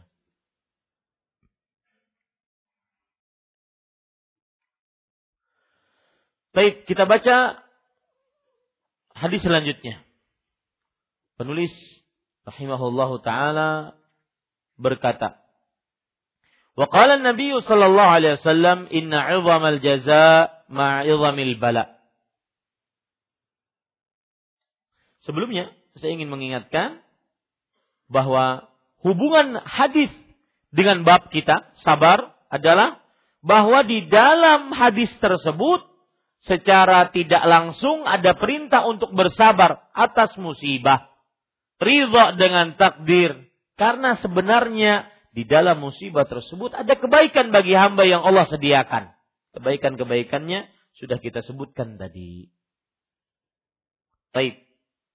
Kita lanjutkan pembacaan hadis selanjutnya. Wa qala Nabi sallallahu alaihi wasallam, "Inna 'idhamal jazaa'i ma'a 'idhamil bala." Wa inna Allah Ta'ala idza ahabba qauman ibtalahum. Faman radhiya falahu ridha wa man sakhita falahu sukht. Hasanahu Tirmidzi. Nabi Muhammad sallallahu alaihi wasallam bersabda, sesungguhnya besarnya pahala setimpal dengan besarnya cobaan. Dan sesungguhnya apabila Allah Ta'ala mencintai suatu kaum, maka dia menguji mereka dengan cobaan. Untuk itu barang siapa yang ridha, maka baginya keridhaan dari Allah. Sedang barang siapa yang marah, maka baginya kemarahan dari Allah. Hadis Hasan menurut At-Tirmidzi. Eh, sebelumnya para ikhwah, inilah indahnya kitab tauhid. kitab tauhid itu mencakup seluruhnya akidah ada, ibadah ada, masalah hati ada. Ini kan hati masalahnya ini. Permasalahan hati ada. Makanya para ulama tidak bosan-bosan untuk membaca kitab tauhid ini. Disarah sekali, tahun depan ulang lagi, tahun depan ulang lagi. Karena dia ketika dibaca kembali ada faedah-faedah yang mungkin terlewatkan. Itu indahnya kitab tauhid dan Allah Subhanahu wa taala memberikan penerimaan terhadap kitab tauhid ini yang menunjukkan mudah-mudahan keikhlasan dari penulisnya. Jadi dia meskipun kitab akidah tetapi juga membicarakan hati. Lihat dari mulai jam 7 tadi, sejam saya menjelaskan ini. Itu kan masalah hati semua yang membuat orang tegar, kokoh, mendapat masalah. Ada mungkin eh, suaminya tidak mau lagi menggauli istrinya atau sebaliknya atau mungkin seseorang diuji dengan anaknya, seseorang diuji dengan hartanya. Ketika dapat siraman hati seperti tadi, maka niscaya dia akan tegar kembali, kokoh kembali. Bahwa itu dia anggap sebagai penghapus dosa dan itu hukuman nikmat bagi dia. Kenapa? Karena mungkin hukuman itu cuma sebentar di dunia. Nanti di akhirat yang ada cuma apa? pahala atas amal solehnya. Ini para ikhwan yang dirahmati. Itu indahnya kitab tauhid. Taib. Kita bahas hadis ini sedikit-sedikit. Nabi Muhammad Shallallahu Alaihi Wasallam bersabda dalam riwayat yang lain yang meriwayatkan hadis ini adalah Anas bin Malik juga. Nah, yang meriwayatkan hadis ini juga Anas bin Malik, ya. Baik. Para ikhwan yang dirahmati oleh Allah Subhanahu wa taala disebutkan di sini sesungguhnya besarnya pahala setimpal dengan besarnya cobaan. Para ikhwan yang dirahmati oleh Allah Subhanahu wa taala pahala yang akan didapatkan oleh seseorang sesuai dengan cobaan yang dia dapatkan. Pahalanya besar, maka cobaannya akan besar juga. Ya. Karena ketika dia dicoba oleh Allah, kemudian dia sabar dengan cobaan tersebut, dia naik derajatnya. Bukan hanya sekedar muslim mukmin, tetapi dia muhsin. Yaitu berbuat ihsan dalam imannya. Sabar dengan takdir Allah Subhanahu wa taala, maka pada saat itulah besar pahala yang akan dia dapatkan. Ya, ini para ikhwan yang dirahmati oleh Allah Subhanahu wa taala. Sebagian ulama, ini faedah menarik, ketika membicarakan sesungguhnya besarnya pahala setimpal dengan besarnya cobaan, sebagian ulama mengatakan bahwa musibah mendatangkan dua faidah. Diberikan pahala jika bersabar dan menghapuskan dosa jika bersabar. Diberikan pahala jika bersabar dan menghapuskan dosa jika bersabar. Ini sebagian ulama berpendapat seperti ini. Sebagian lain berpendapat bahwa musibah pahalanya adalah menghapuskan dosa. Nah, jadi kan beda tadi. Pendapat pertama apa? Musibah itu faedahnya dua. Yang pertama apa? Mendapat pahala dari musibahnya. Dan yang kedua, dihapuskan dosa. Pendapat yang kedua mengatakan pahala mendapat musibah adalah dihapuskan dosa. Di situ letak perbedaannya antara dua pendapat ini.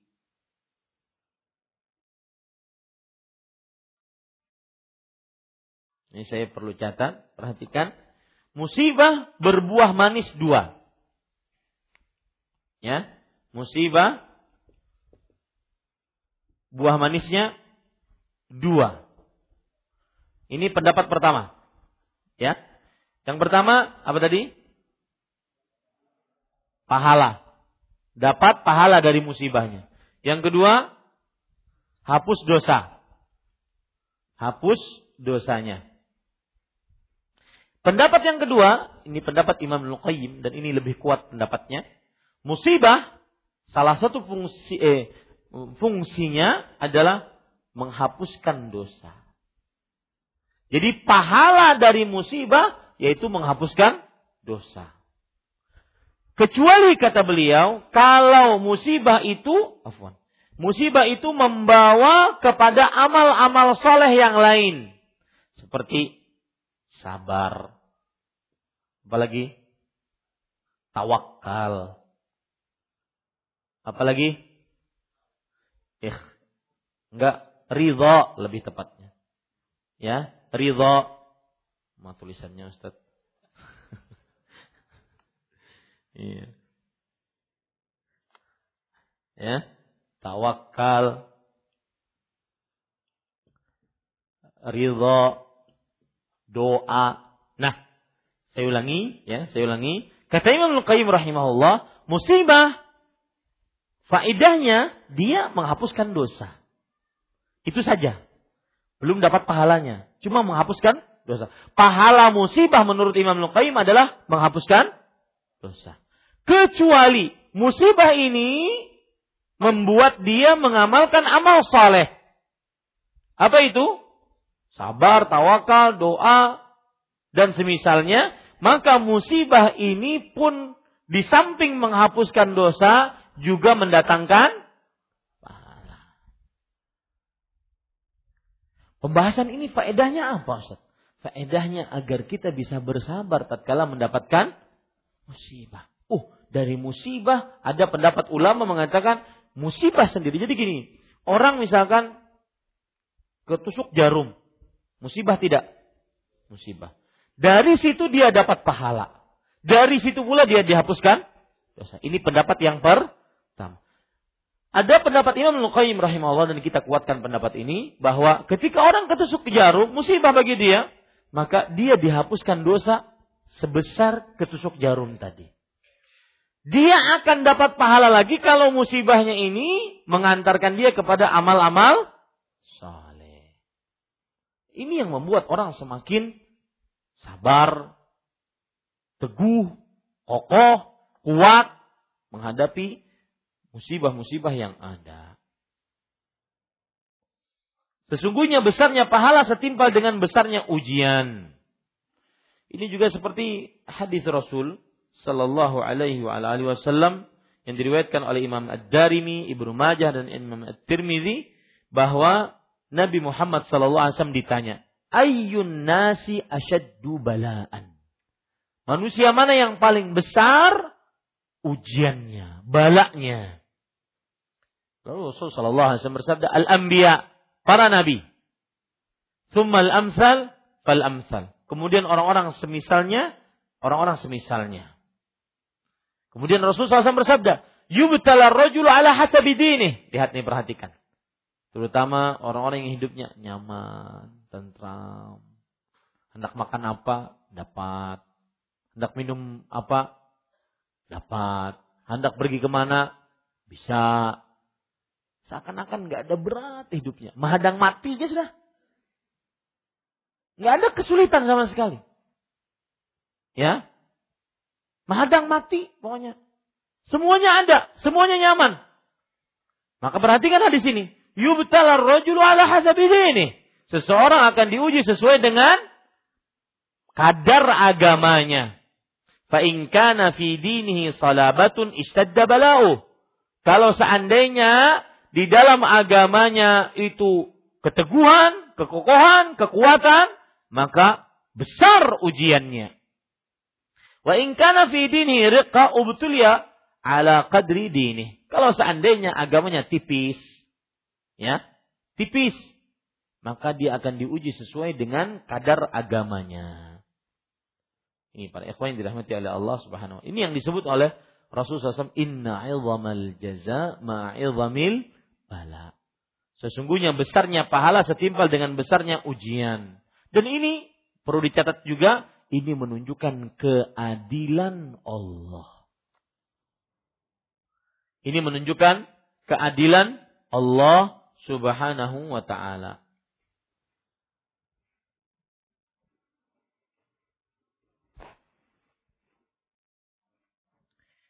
Kemudian kita lanjutkan. Dan sesungguhnya apabila Allah mencintai suatu kaum, maka dia menguji mereka dengan cobaan. Ini juga salah satu kiat meringankan musibah. Ingat bahwa cobaan yang Allah berikan, ujian yang Allah berikan, tanda cinta Allah terhadap hamba tersebut. Ustaz bisa nggak di diartikan, dipahami dengan pemahaman balik? Pemahaman baliknya bagaimana kalau begitu? Yang tidak diuji oleh Allah tidak dicintai oleh Allah. Bisa nggak dipahami seperti itu? Bisa. Ini di dalam ilmu usul fikih namanya mafhumul mukhalafah. Pemahaman kebalikannya. Tanda cinta Allah yaitu Allah menguji mencoba hamba tersebut. Pemahaman baliknya tanda murka Allah Allah biarkan hamba tersebut tidak diuji, tidak dicoba oleh Allah. Maka seperti yang saya ucapkan tadi. Hidup uh, saya pernah ngisi kajian dengan judul uh, bahaya bermewah-mewah. Sebagian orang kan maunya yang paling eksklusif pokoknya dalam dunia. Pesawat, maunya bisnis. Ya. Kemudian tempat duduk, maunya nyaman kayak ini. Ini Ustaz wajar kan pakai kayak ini. Duduk lawas. Ya, maunya yang bagus-bagus. Uh, tilam, maunya yang kalau kita duduk sedikit me melacung Umma adalah gitu. Duduk sedikit melacung. Ya, mobil maunya yang paling mewah, paling megah. Maka hati-hati. Ya. Jangan-jangan para ikhwan yang dirahmati oleh Allah Subhanahu wa taala itu Allah sedang membenci kita. Ustaz, bukankah kita ingin hidup baik? Bukankah itu yang disebutkan juga oleh Allah? Sebagaimana Allah berfirman dalam Al-Quran, Man amila salihan min dzakarin aw untha wa huwa mu'min falanuhyiyannahu hayatan tayyibah. Barang siapa yang beramal saleh baik laki-laki ataupun perempuan dalam keadaan ia beriman, maka sungguh kami akan benar-benar Sungguh kami akan benar-benar mengujinya, memberikan kehidupan yang baik kepadanya. Bukankah kehidupan yang baik diinginkan oleh Allah Ustaz? Masa kita tidak boleh yang nyaman-nyaman? Bukan. Pernyataan saya tadi bukan mencela orang yang nyaman-nyaman hidupnya. Tidak. Akan tetapi terlalu berlebihan. Contoh, makan. Ya, hendak makan soto ke mana dulu? Ke Barabai. Soto ke Barabai? Bertamu Ustaz Kasbi mana ada di situ? Hafizahullah taala. Ya. Ini para ikhwah terlalu berlebih-lebihan. Itu yang terlarang. Adapun yang dimaksud sungguh kami akan benar-benar berikan kehidupan yang baik Para ahli tafsir di antaranya Abdullah bin Abbas, Al Hasan Al Basri mengatakan hidup yang baik di sini adalah hidup yang qanaah. Hidup yang qanaah. Lihat tafsiran ulama salaf. Dan saya pesan, jangan belajar kepada seseorang yang mengajari tafsiran Al-Quran dari kantongnya sendiri. Bukan dari ulama salaf ini menyesatkan lebih banyak dibandingkan memperbaiki. Dan saya bertanggung jawab atas perkataan saya ini di hadapan Allah nantinya. Karena penafsiran ulama salaf adalah ulama yang ter, penafsiran yang terbaik. Tidak ada penafsiran yang lebih baik dibandingkan penafsiran ulama salafus saleh. Lihat, yang dimaksud dengan Kehidupan yang baik adalah kehidupan yang penuh dengan qanaah. Yang diberikan luas rezeki, dia qanaah. Dia puas dengan pemberian Allah.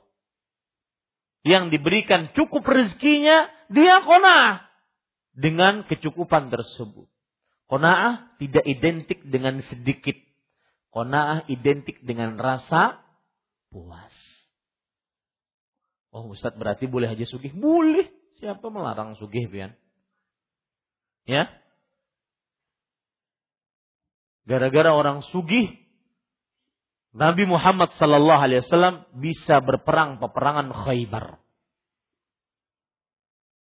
Gara-gara orang sugih Nabi Muhammad sallallahu alaihi wasallam bisa melawan orang-orang kafir Quraisy yang saat itu kaum muslimin di Mekah masih sedikit. Bukankah ada Khadijah, orang sugih. Abu Talib, orang sugih.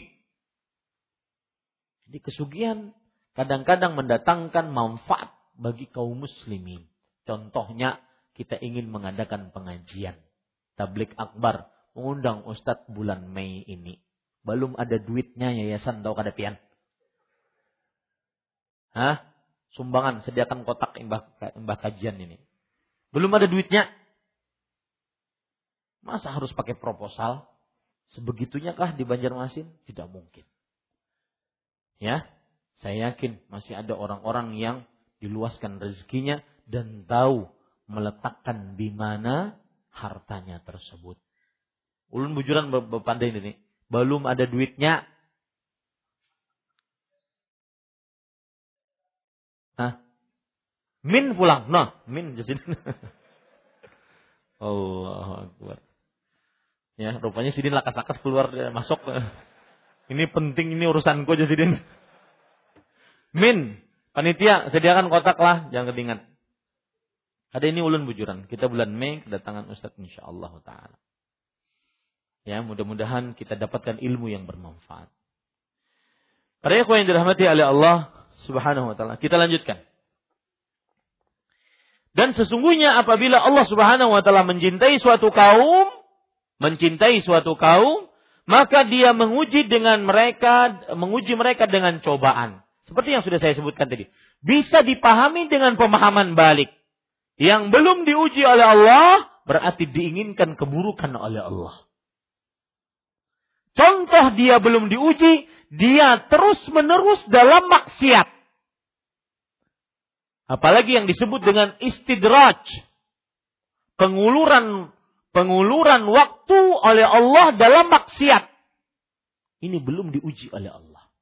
Sampai akhirnya nanti dia diwafatkan dalam keadaan su'ul khatimah. Kita lanjutkan. Para ikhwan yang dirahmati oleh Allah. Kemudian Rasul SAW bersabda, untuk itu barang siapa yang ridha. Nah di sini ditekankan, ridha beda dengan sabar. Apa bedanya ridha dengan sabar? Catat para ikhwan. Salah satu perbedaan antara ridha dengan sabar sabar. Menahan. Sedangkan ridha menerima. Sabar menahan ujian. Dia tahan itu. Tahan banting dia. Lisannya tidak menggerutu hatinya uh, hatinya sabar, tahan dia. Tangannya tidak dia pukulkan, dia tidak uh, memukul-mukul pipi, membanting pintu, semisalnya itu namanya sabar. Adapun ridha menerima. Ridha menerima. Menerima takdir tersebut. Sedangkan kalau sabar mungkin dia meskipun dia tahan tapi ada rasa semacam sakit, berat, sulit. Ya, tapi ridho enggak. Kapan dia dapat musibah dia menerima, tidak ada rasa sakit sedikit pun. Pokoknya dia terima. Itu beda salah satu perbedaan antara sabar dengan ridha. Kemudian perbedaan yang lain. Para ikhwan yang dirahmati oleh Allah Subhanahu wa taala, sabar wajib tatkala dapat ujian dan cobaan. Sedangkan ridha hukumnya sunnah. Sabar wajib tatkala dapat ujian dan cobaan. Sedangkan ridha hukumnya sunnah. Ini para ikhwan yang dirahmati oleh Allah Subhanahu wa taala.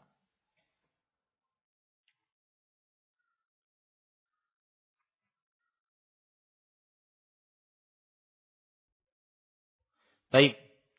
Kemudian kita lanjutkan. Untuk itu barang siapa yang ridha. Nah ridha sudah kita sebutkan tadi. Maka baginya keridhaan dari Allah. Para ulama menjelaskan bahwa ridha salah satu sifat Allah. Catat itu. Ini permasalahan akidah penting. Ridha salah satu sifat Allah subhanahu wa ta'ala. Sebagaimana dalam surah At-Taubah surat ke-9 ayat 100 radhiyallahu anhum wa radhu'an. Allah ridho terhadap para sahabat dan mereka ridho terhadap Allah Subhanahu wa taala. Ini para ikhwan yang dirahmati oleh Allah Subhanahu wa taala. Dan Allah ridho sesuai dengan keagungan dan kemuliaannya. Tidak sama dengan ridhonya makhluk. Catat itu. Keridhaan Allah sesuai dengan keagungan dan kemuliaannya. Tidak sama dengan keridhaan makhluk.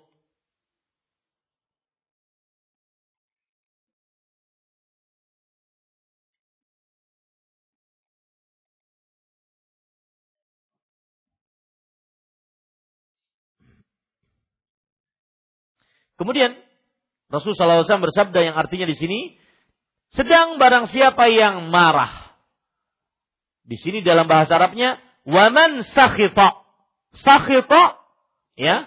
Para ikhwan yang dirahmati oleh Allah Subhanahu wa taala, sakhita artinya membenci sesuatu dan tidak menerimanya. Membenci sesuatu dan tidak menerimanya. Ini artinya marah.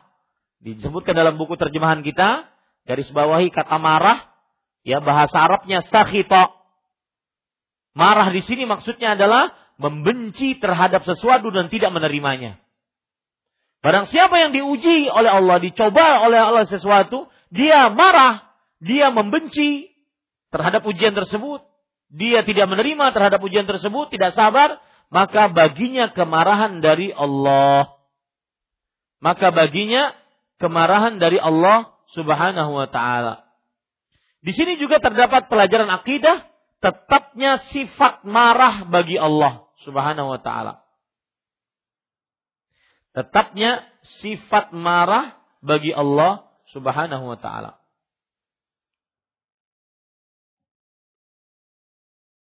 Baik. Para ikhwan dirahmati oleh Allah Subhanahu wa taala, para ulama menjelaskan tingkatan keadaan manusia tatkala mendapatkan ujian dan cobaan. Tingkatan keadaan manusia tatkala mendapatkan ujian dan cobaan. Yang pertama, yang paling buruk, yang paling rendah, yaitu membenci, tidak tidak menerima, marah dengan ujian tersebut. Naik kepada yang lebih baik. Itu bersabar terhadap ujian tersebut. Naik kepada yang lebih baik, yaitu ridha kepada ujian tersebut. Naik kepada yang lebih baik, yaitu bersyukur atas ujian tersebut. Ini disebutkan oleh Syekhul Islam Ibnu Taimiyah rahimahullahu taala. Beliau mengatakan, Wa a'la min dzalik ay min ar-ridha an yashkur Allah 'ala al-musibah lima yara min in'amillahi 'alaihi biha. Yang lebih tinggi dari sifat ridha tatkala mendapatkan cobaan adalah bersyukur atas nikmat Allah. Karena ber, dia merasa dengan musibah itu dia dapat nikmat. Jadi tahapan keadaan manusia tatkala dapat ujian dan cobaan apa pertama tadi? Membenci, marah, murka. Yang kedua, yang lebih baik darinya sabar. Lebih tinggi darinya ridha. Lebih tinggi darinya bersyukur. Dan kadang-kadang sifat bersyukur itu tidak dimiliki oleh kecuali oleh para anbiya alaihimus salatu wassalam. Baik, kita ambil kandungan-kandungan dari bab ini. Pertama tafsir ayat surat At-Taghabun. Yaitu menjelaskan kepada kita surat At-Taghabun adalah bahwa semua musibah dengan izin Allah. Maka kita harus bersyukur. Atau apa? Maka kita harus bersabar karena itu semua atas izin Allah. Dan Allah Maha adil, Maha bijaksana, tidak mungkin menzalimi hambanya. Itu tafsiran dari surat At-Taghabun. Dan juga tafsiran dari surat At-Taghabun ini adalah penting sekali Waman yu'min billah yahdi qalbah.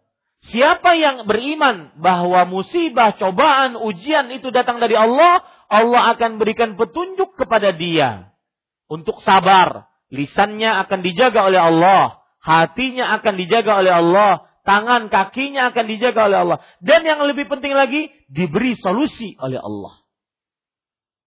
Ya, ini tafsiran dari surat At-Taghabun. Yang kedua, sabar terhadap segala cobaan termasuk iman kepada Allah. Sabar terhadap segala cobaan. Jadi kalau kita dicoba oleh Allah, diuji oleh Allah, kita sabar, maka ini termasuk keimanan. Karena di dalam surat At-Taghabun disebutkan, "Wa man yu'min billah." Siapa yang beriman kepada Allah bahwa musibah, ujian, cobaan itu takdir Allah, nah ini menunjukkan bahwa sabar adalah termasuk iman. Orang bersabar berarti dia sedang melakukan praktek keimanan. Yang ketiga, ancaman keras terhadap orang yang memukul-mukul pipi, merobek-robek pakaian, dan menyeru dengan seruan jahiliyah. Ini sudah kita jelaskan, ya, bahwa itu perbuatan jahiliyah, yaitu memukul-mukul pipi, kemudian dan pipi di sini hanya sebatas uh, contoh, tetapi maksudnya juga memukul sesuatu yang berbahaya, yang vital, pipi, kepala, termasuk di dalamnya. Ustadz, kan yang dilarang memukul-mukul pipi. Kalau mahan tupakan kepala boleh kada? Nah, itu maksud saya menjelaskannya. Jadi memukul pipi hanya sebatas contoh bahwa itu berbahaya, berbahaya bagi gigi, berbahaya bagi telinga, berbahaya bagi e, mulut, berbahaya bagi hidung, berbahaya bagi kepala, mata. Maka termasuk di dalamnya semua praktek yang merusak panca indera. Dan kita sudah sebutkan bahwa di wajah apa? Paling banyak apa? Panca indera. Ya, di wajah paling banyak panca indera. Kemudian merobek-robek pakaian, menyeru dengan seruan jahiliyah sudah kita jelaskan. Bagaimana mereka menyeru dengan seruan jahiliyah, berteriak-teriak, meraung-raung, ataupun, ah, siapa yang masih ingat? Hah? Mengisahkan kebaikan-kebaikan orang yang sudah mati tersebut. Mereka biasanya datang ke Bukit Sofa, Bukit Marwah cerita kebaikan-kebaikan. Makanya saya pesan kalau seandainya ada pelaksanaan fardu kifayah, sholat jenazah, dari utusan keluarganya cukup mengucapkan tiga hal. Yang pertama, berterima kasih atas kedatangan, atas pengurusan. Yang kedua, permohonan maaf. Yang ketiga, kalau ada hutang, piutang. Adapun menceritakan bapak kami yang kami cintai, dia yang sudah mengajarkan kami begini, ini tidak perlu. Itu seruan ja, jahiliyah. Yang keempat, tanda apabila Allah menghendaki kebaikan kepada hambanya. Apa tandanya? Hmm? Allah menyegerakan hukuman di dunia. Hukuman itu banyak. Hukuman dalam agama, hukuman dalam harta, dalam diri, dalam keluarga. Tanda apabila Allah menghendaki keburukan pada hambanya. Allah biarkan hambanya dalam maksiat. Tanda kecintaan Allah kepada hambanya. Diuji, dicoba oleh Allah. Bahkan sesuai dengan uh, kebaikan yang Allah berikan, sebesar itu pula ujian dan cobaan yang Allah berikan. Yang ketujuh, dilarang bersikap marah dan tidak sabar atas cobaan yang diujikan oleh Allah. Kenapa dilarang? Karena akan dimurkai oleh Allah. Ya, kenapa tidak boleh marah dengan musibah? Karena pasti di balik musibah ada kebaikan. Ima kebaikan duniawi atau kebaikan ukhrawi. Yang kedelapan, pahala bagi orang yang ridho atas cobaan yang menimpanya. Pahalanya adalah keridhaan Allah. Dan ridho salah satu tingkatan tertinggi dari tahapan-tahapan manusia, tingkatan-tingkatan manusia ketika menerima ujian dan cobaan. Yang paling tinggi tadi apa? Syukur. Rendahnya ridho, rendahnya lagi sabar, rendahnya lagi marah. Alhamdulillah selesai bab ini dan insya Allah pekan depan kita membahas bab ria. Saya pribadi sangat suka membahas ria ini untuk mengingatkan diri sendiri sebelum Bapak Ibu sekalian. Dan ternyata kalau kita baca-baca perkataan para ulama sangat dalam perkara ria ini. Mudah-mudahan nanti bisa hadir kepada kawan-kawan yang masih belum bisa hadir karena ini bab baru. Padahal kan babnya hanyar. Ya. Nah, demikian. Wallahu a'lam.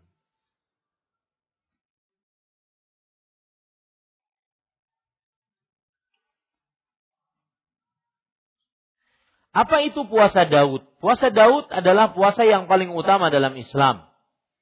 Ya, khairu siya, khairu siyamin saumu Daud. Sebaik-baik puasa adalah puasa Nabi Daud. Sehari puasa, sehari tidak puasa. Sehari puasa, sehari tidak puasa. Jika bertepatan dengan puasa Tasu'a dan Ashura, bagaimana menjalankan puasa Daud? Saya beri contoh. Hari Senin dia puasa. Hari Selasa dia puas, tidak puasa. Tidak puasa. E, saya sebutkan dulu tanggalnya ya. Misalkan kita kan disyariatkan untuk berpuasa pada hari Ashura dan juga berpuasa pada hari tanggal 9 bulan Al Muharram. 9 10 kita dianjurkan untuk berpuasa sembilan untuk menyelisihi kaum muslimin dan sepuluh untuk puasa hari Ashura. Yang pahalanya apa? Menghapuskan dosa satu tahun sebelumnya dan satu tahun sesudahnya. Maka dianjurkan untuk berpuasa tanggal 9, tanggal 10 dari bulan Al-Muharram. Nah orang ini puasa Daud. Jadi ceritanya begini. Dia puasa tanggal 8. Otomatis aturan tanggal 9-nya apa? Tidak puasa. Tetapi karena tanggal 9 Muharram dianjurkan untuk berpuasa, maka tidak mengapa dia puasa. Paham ini? Dengan niatan puasa 9 Muharram. Kemudian aturan, aturannya tidak puasa, nanti tanggal sepuluhnya dia puasa. Dan dia niatkan dua, puasa Daud dan puasa Ashura. Boleh itu, itu namanya dalam bahasa uh, fikih para ulama al-isyraq finniyah. Begitu juga Syekh Masyhur Hasan Salman berpendapat kalau orang puasa Daud. Saya beri contoh, kan Senin Senin Kamis kan kita puasa nih, Senin Kamis kita puasa. Dia puasa Daud hari Ahad. Puasa Daud. Aturan hari Senin apa? Tidak puasa. Tapi dia ingin menyambung. Hari Senin tetap puasa. Sehingga dapat pahala puasa Senin. Boleh tidak? Boleh. Dia sambung hari Ahad puasa, hari Senin puasa. Lalu hari Selasanya bagaimana? Aturan secara puasa Daud, hari Ahad puasa, Senin tidak puasa, Selasa puasa. Berarti hari Selasanya apa? Puasa tidak?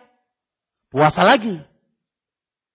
Berarti berturut turut. Sama Kamis juga begitu. Jumat misalkan dia puasa Daud. Jumat dia puasa Daud. Dia ingin apa? Rabu dia puasa Daud. Kamis puasa hari Kamis. Kenapa puasa hari Kamis dan Senin diutamakan? Karena diangkat amal pada hari-hari itu. Dan Rasulullah SAW sering mengatakan, aku ingin amalanku diangkat dalam keadaan puasa. Maka dia berpuasa hari Kamis. Jumat, aturannya secara hitungan puasa hari Daud, puasa nggak dia? Puasa. Maka dia berpuasa. Berarti Rabu, Kamis, Jumat dia puasa puasa. Jadi boleh ditambah-tambah seperti itu. Nah, ini berat ya. Bagaimanakah seseorang dapat dikatakan sudah melaksanakan puasa Daud? Sudah saya jelaskan tadi. Allahu a'lam. Assalamualaikum Waalaikumsalam Barakallahu fiqh fiqh Barakallah Bagaimanakah cara kita menghadapi sepupu yang sudah berulang kali mencuri barang berharga di rumah kita Maka para ikhwan yang dirahmati oleh Allah Nasihati dan kita ketika menasehatinya harus punya bukti. Jangan cuma rekaan, sangkaan, harus punya bukti. Nasehati. Ya. Dan nasihat adalah iradatul khair lil mansuhilah. Keinginan baik untuk orang yang kita nasihati. Nasihati. Nasihati ini dengan cara apa? Satu.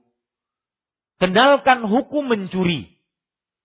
Hukum mencuri itu haram dalam Islam. Kenapa haram? Karena diancam siksa. Yang kedua, kenalkan beratnya hukum mencuri. Jadi kenalkan dulu. Karena ada orang begini Pak. Ada orang melakukan maksiat karena dia tidak tahu itu maksiat. Sakannya kena maksiat. Maka kenalkan itu haram. Itu maksiat. Lalu kenalkan besarnya dosa haram itu tadi. Kenalkan besarnya dosa mencuri. Dosa besar. Diancam potong tangan. Kemudian diancam nanti di hari kiamat akan habis pahalanya karena mencuri. Kemudian kenalkan ancaman-ancaman dari mencuri. Ya, ancaman di dunia dan di akhirat. Nah, seperti itu. Ya. Lalu kenalkan siksa Allah yang pedih. Mudah-mudahan dia berhenti dari mencurinya. Apakah berbicara dengan lawan jenis diharamkan dan bagaimanakah adab-adabnya? Berbicara dengan lawan jenis diharamkan jika tidak ada keperluan. Ya, Rasul Shallallahu Alaihi Wasallam pernah berbicara dengan wanita jika ada keperluan. Bahkan beliau berdua-duaan dengan wanita. Beliau mengat, eh, wanita tersebut mengatakan, ya Rasulullah, li ma'aka hajah. Wahai Rasulullah, aku mempunyai hajat bersamamu. Kata Rasulullah, silakan cari tempat. Carilah tempat di pojokan kota Madinah, berduaan. Tapi jangan pian kayak itu.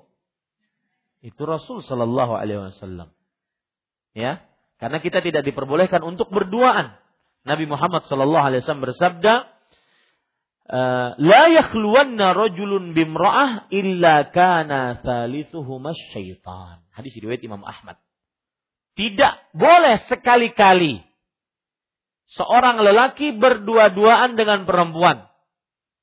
Melainkan pihak ketiga syaitan yang akan mendorong kepada perbuatan zina. Dan di zaman sekarang ini bukan hanya berdua-duaan secara fisik, tetapi juga termasuk hukumnya berdua-duaan di dunia maya. Telepon-teleponan, SMS-an, uh, WhatsAppan, cayang-cayangan. Ya, ini diharamkan karena mendekatkan kepada perbuatan zina. Bagaimanakah adab-adabnya? Adab-adabnya pertama, perempuan tidak boleh berdua-duaan. Harus pakai hijab. Yang kedua, perempuan harus ditemani mahramnya. Ini saya pesan bagi siapa yang ingin melihat calon istrinya mungkin karena sudah tahap nawar melihat sesudah mengumpulkan data masing-masing si laki-laki ngumpulin data, si perempuan ngumpulin data, kiranya cocok nih. Maka akhirnya tahap nawar melihat, saya ingin lihat langsung. Maka ini melihatnya jangan di, di, di warung bakso Ya, ini melihatnya dengan keluarganya, mahramnya. Ya, dengan mahramnya. Dan saya berpesan, yang macomlang tidak boleh ikut duduk di situ. Gak apa duduk di situ. Ya, ulun macomlang maksudnya. Ulun mama, memarakakan keduanya. Enggak, enggak boleh duduk. Ente urusan selesai. Ente di, di, di luar rumah sana, lawan tong sampah. Ini macam ikut-ikutan duduk. Karena melelek kepada perempuannya. Oh hidungnya kayak itu rupanya. Kemudian mun kelihatan bungas. Ya. Di kompor-kompor lakinya. Aduh sakin. Ya. Aduh bagus binannya. Sidinnya nang anda. Allahu Akbar. Ini hati-hati. Ya. Tidak boleh berdua-duaan. Kecuali dengan mahramnya. Harus pakai hijab. Kalau seandainya tidak ada mahramnya Perempuan tidak boleh melemah lembutkan ucapannya. Dan saya pesan Pak, godaan, ini nas Rasul. Godaan perempuan sangat berbahaya bagi laki-laki.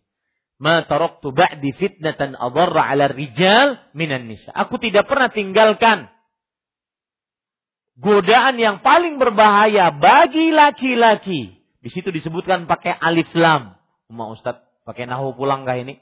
Iya, di situ disebutkan pakai alif lam. Maksudnya semua jenis laki-laki paling berbahaya untuk semua jenis laki-laki. Ya. Tidak ada godaan yang paling berbahaya kecuali perempuan untuk semua jenis laki-laki. Mau dia ustadz, mau dia murid, mau dia orang kaya, orang miskin, mau dia pejabat, rakyat, mau dia tua, mau dia muda, ataupun orang-orang tua berdarah muda. Ya, itu tidak mau dia sudah mengenal manhaj, tidak mengenal manhaj. Jenggotan, nggak jenggotan. Kalau sudah berhadapan dengan perempuan, libas semua. Ya, hati-hati. Mau dia panitia kajian ataupun jamaah biasa. Orang yayasan bukan yayasan. Mau Ustaz saya itu-itunya. Iya. Ya. Tidak sedikit yang sudah ngaji lawas. Alim-alim playboy. Allah. Suka godain perempuan. Akhwat-akhwat yang di samping. Ya. Ini para ikhwan yang dirahmati oleh Allah. Beda hal kalau seandainya perempuannya yang menggoda. Nah ini para ikhwah yang dirahmati. Pokoknya kalau urusan perempuan jangan pernah melihat. Karena kalau sudah terlihat pasti ada listrik-listrik yang masuk. Makanya Ustadz Firanda pernah ditawari oleh seseorang. Ustadz, di dalam ini ada perempuan. Ada bapaknya, silahkan lihat. Mun kada ketujuh, silahkan keluar. Kata beliau, Din, anak gak mau lihat. Karena kalau lihat, anak pasti suka.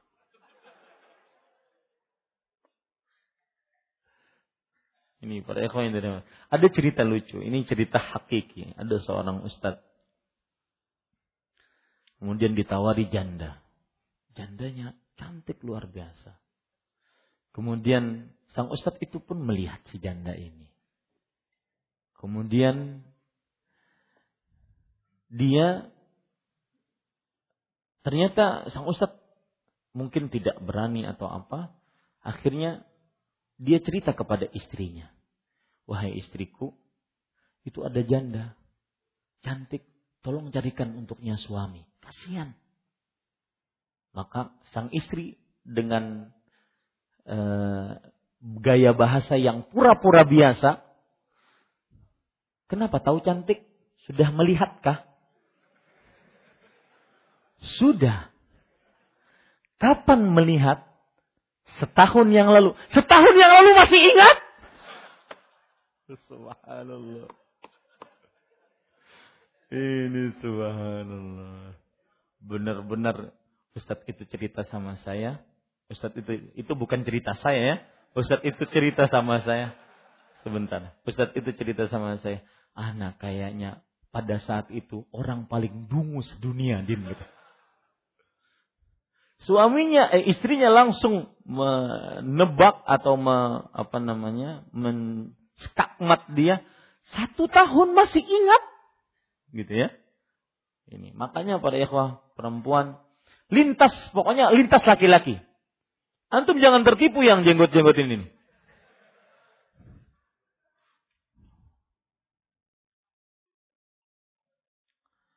sudah saya jelaskan tadi ya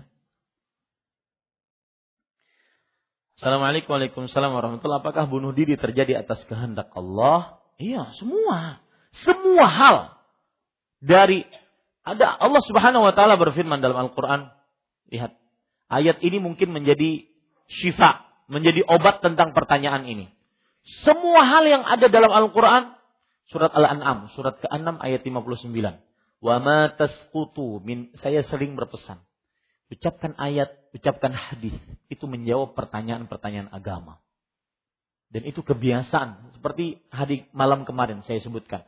Ja'far bin Abi Thalib radhiyallahu anhu ketika melawan pertanyaan-pertanyaan Raja Najasyi. Apa yang engkau ucapkan tentang uh, Isa bin Maryam? Beliau jawab dengan ayat-ayat Al-Quran yang cukup masuk uh, masuk benar-benar ke dalam relung hati. Maka pertanyaan tadi saya jawab dengan, dengan ayat Al-Quran surah Al-An'am surat ke-6 ayat 59. Allah berfirman, "Wa indahu mafatihul ghaib la ya'lamuha illa hu wa ya'lamu ma fil barri wal bahr wa ma tasqutu min waraqatin illa ya'lamuha wa la habatin fi dhulumatil ardi wa la radwin wa la yabisin illa fi kitabim mubin."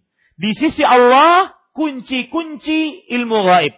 Tidak ada yang mengetahuinya kecuali Dia yaitu Allah. Allah mengetahui apa yang ada di daratan, di lautan.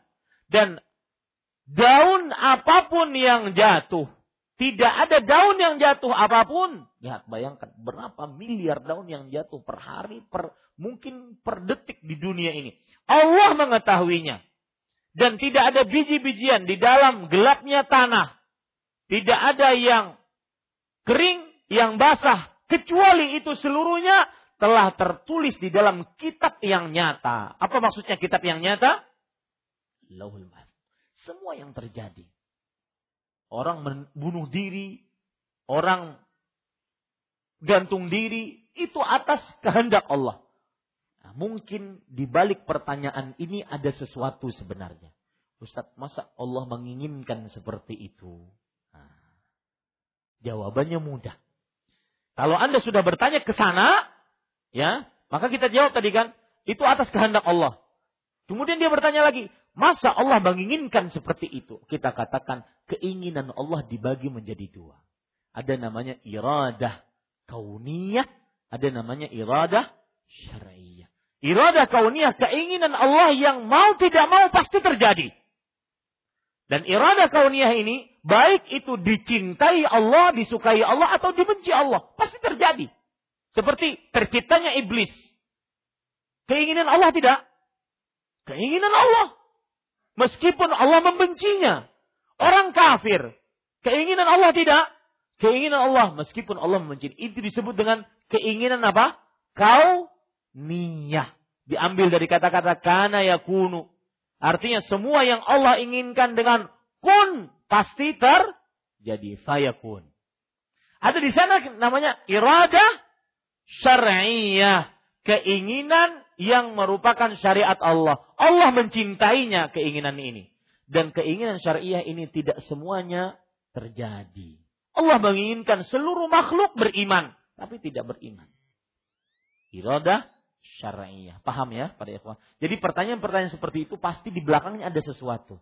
Ustadz, orang bunuh diri itu minum khamr enggak? Orang berzina atas kehendak Allah enggak? Orang mencuri atas kehendak? Iya, semuanya atas kehendak Allah. Tetapi di balik pertanyaan Anda apa? Pasti dia akan bertanya, kenapa Allah menciptakan yang buruk? Nah itu dia. Maka jawabannya tadi. Apa jawabannya tadi? Bahwa semua keinginan Allah dibagi menjadi dua. Wallahu a'lam. Bagaimana sikap kita ketika ada orang yang terzalimi? Maka Rasul sallallahu alaihi wasallam pernah bersabda, "Unsur akhaka zaliman atau mazluman." Tolonglah saudaramu yang berbuat zalim dan yang terzalimi. Para sahabat bertanya, "Al-mazlum, orang yang terzalimi sudah tentu kita tolong wahai Rasulullah. Yang zalim bagaimana menolongnya? An yakuffahu an syarrih. Untuk kita tolong agar dia berhenti dari keburukannya. Jadi orang yang zalim caranya kita menolongnya. Apakah boleh membalas orang yang sedang menzalimi tersebut atau saya hanya diam saja? Jangan dibalas. Ya. Jadi misalkan ada orang dipukuli, kita pukuli yang memukuli. Jangan. Ya, akan tetapi kita bela orang yang terzalimi dengan cara kita tahan orang yang menzalimi tadi agar tidak memukuli lagi. Jangan kita ikut-ikutan membalas. Ya, wallahu a'lam. Assalamualaikum warahmatullahi wabarakatuh. Waalaikumsalam warahmatullahi wabarakatuh. Ini pertanyaan agak panjang. Salah satu firman Allah mengenai bahwa musik lagu ataupun nyanyian pada surat Luqman yang artinya eh, kemudian pertanyaan, jika ada seorang yang mendengar nyanyian yang membuat seseorang tersebut sadar atau mendapat hidayah kembali kepada Allah, bagaimanakah dengan perkataan tersebut yang terdapat pada nyanyian musik? Apakah ini juga termasuk musibah? mendengar musik haram. Mau dia dapat musibah, nggak dapat musibah. Ya, mendengar musik apa? Haram. Wallahu alam. Ini subuhat nih. Ustaz, saya dengar musik, saya dengar nyanyian Ustadz Fulan dapat hidayah. Saya akhirnya berhijrah, meninggalkan dunia maksiat. Kenapa? Karena dapat musik. Begadang, Akhirnya saya tidak mau begadang lagi. Ya, enggak. Berdakwah ada contohnya dari Rasul Sallallahu Alaihi Wasallam. Ya. Cara berdakwah sudah dicontohkan oleh Rasulullah SAW. Dan itu yang mendatangkan uh, hasil yang terbaik. Wallahu alam. Assalamualaikum warahmatullahi wabarakatuh. Bagaimana sikap saya ketika orang tua saya ingin memandikan kakak saya di tempat orang saleh katanya. Tujuannya untuk menangkal gangguan gaib seperti jin atau semisalnya. Apakah itu termasuk kesyirikan? Bagaimana sikap saya ketika saya melarang mereka tapi mereka bersikeras ingin melakukannya. Memandikan seorang yang dianggap ingin mengusir jin. Maka di dalam agama Islam ada rukyah cara seperti itu. Dengan cara memandikan. Yaitu e, airnya dirukyah, kemudian e, dimasukkan daun bidara, maka ini tidak mengapa. Asalkan yang dibaca dengan bacaan yang benar ya, yang dibaca dengan bacaan yang yang benar. Kalau seandainya yang dibaca dengan bacaan yang bukan dari ayat Al-Quran atau doa-doa hadis Rasul Shallallahu Alaihi Wasallam, maka ini perbuatan bid'ah. Kalau seandainya minta kepada jin tatkala memandikan tersebut, maka ini baru masuk ke dalam jurang kesyirikan. Jadi ada tahapannya, jangan sedikit-sedikit langsung syirik gitu. Ya. Sikap kita kalau mereka melarang kemudian mereka bersikeras untuk melakukannya, ma'alaina ilal balak. Tidak ada kewajiban kita kecuali cuma menyampaikan. Habisnya hisabuhum ala Allah. Itu urusan mereka di hadapan Allah Subhanahu wa taala. Assalamualaikum Waalaikumsalam warahmatullah. Bertransaksi di dalam masjid tidak boleh. Kalau di teras atau halaman masjid boleh ke Ustaz dijauhi.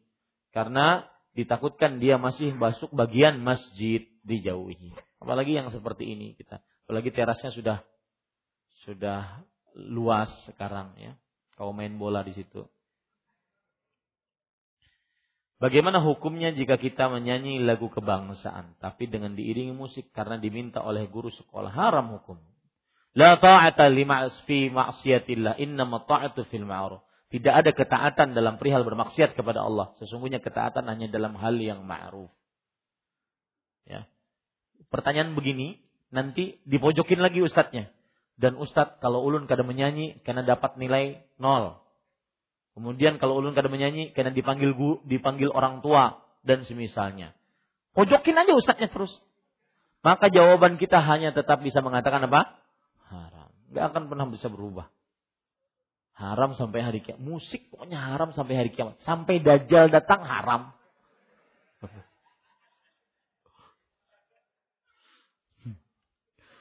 Assalamualaikum warahmatullahi wabarakatuh. Waalaikumsalam warahmatullahi wabarakatuh. Apakah ketika orang melakukan maksiat atau berbuat keburukan itu termasuk hal sesuatu yang sudah ditakdirkan oleh Allah Taala? Sama kan?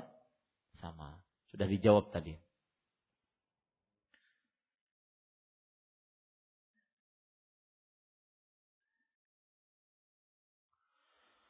Apakah boleh kita berkumis tapi dirapikan? Jawabannya Memang kumis ditipiskan. Rasulullah SAW bersabda, ahfus syawarib. Ya, tipiskanlah kumis. Di dalam riwayat yang lain, qassus syarib. Potonglah kumis. Ditipiskan boleh memang. Apakah boleh bertukar duit hancur dengan uang baru? Apakah ini boleh dalam syariat Islam? Boleh. Akan tetapi tidak boleh dilebihkan. Rasulullah SAW bersabda tentang komoditi riba. Az-zahabu bil-zahab wal fiddatu bil fiddah mislan bi mislin yadan bi yadin. Membeli emas dengan emas, membeli perak dengan perak. Syaratnya dua. Harus sesuai dengan takaran dan timbangan sama takaran timbangannya kalau satu gram satu gram kalau satu kilo satu kilo dan yadan biadin harus cash yaitu harus tangan dengan tangan. Ya tidak boleh tidak. Kita misalkan ada duit seratus ribuan, kita ingin tukar ke warung, kemudian warung hanya memberikan sembilan puluh ribu, ya, padahal duit kita seratus ribuan, karena tidak ada sepuluh ribunya, jar tukang warung kena isuk datang izin, itu haram, itu riba, riba namanya riba nasiah, riba karena keterlambatan, karena uang di zaman sekarang adalah uang kertas itu komoditi riba, barang yang terjadi padanya riba. Kalau ditukarkan uang dengan uang, maka harus cash dan harus senilai, seharga. Ya, kalau seandainya jenis mata uangnya sama, rupiah ke rupiah. Kalau seandainya jenis mata uangnya berbeda, dolar ke rupiah, rupiah ke real, maka pada saat itu yang harus ada hanya sebatas cash, yaitu tangan dengan tangan, tidak boleh dinantikan, tidak boleh nanti, meskipun jumlahnya beda. 100 dolar harganya berapa juta sekarang? 13 juta. Betul ya? Eh? Hah? Sejuta tiga ratus nyamannya, tiga belas juta. Seratus dolar sejuta tiga ratus kan beda antara nominalnya beda. Tidak mengapa karena beda jenis, beda mata uang. Tetapi syaratnya yang kedua harus dilaksanakan yaitu tangan dengan tangan. Ini para ikhwah. Bolehkah kita memakai baju pandas e, tembus pandang dalam Islam? Maka tidak diperbolehkan terutama para perempuan. Ini disebut dengan nisaun kasiyat ariyat. Wanita-wanita yang memakai pakaian tetapi telanjang.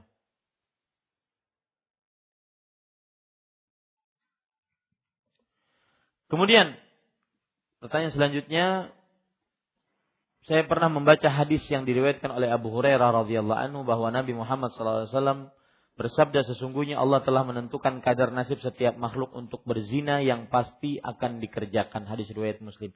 Apa hikmahnya? Agar kita menjauhi perbuatan itu. Maksudnya begini. Nabi Muhammad sallallahu alaihi wasallam mengatakan uh,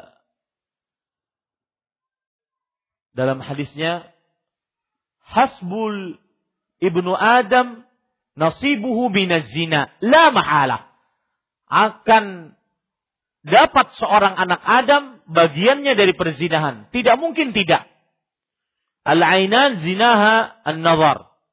Dua mata zinanya melihat. Wal yadan zinaha al-batsh. Dan kedua tangan zinanya mengelus, mengusap.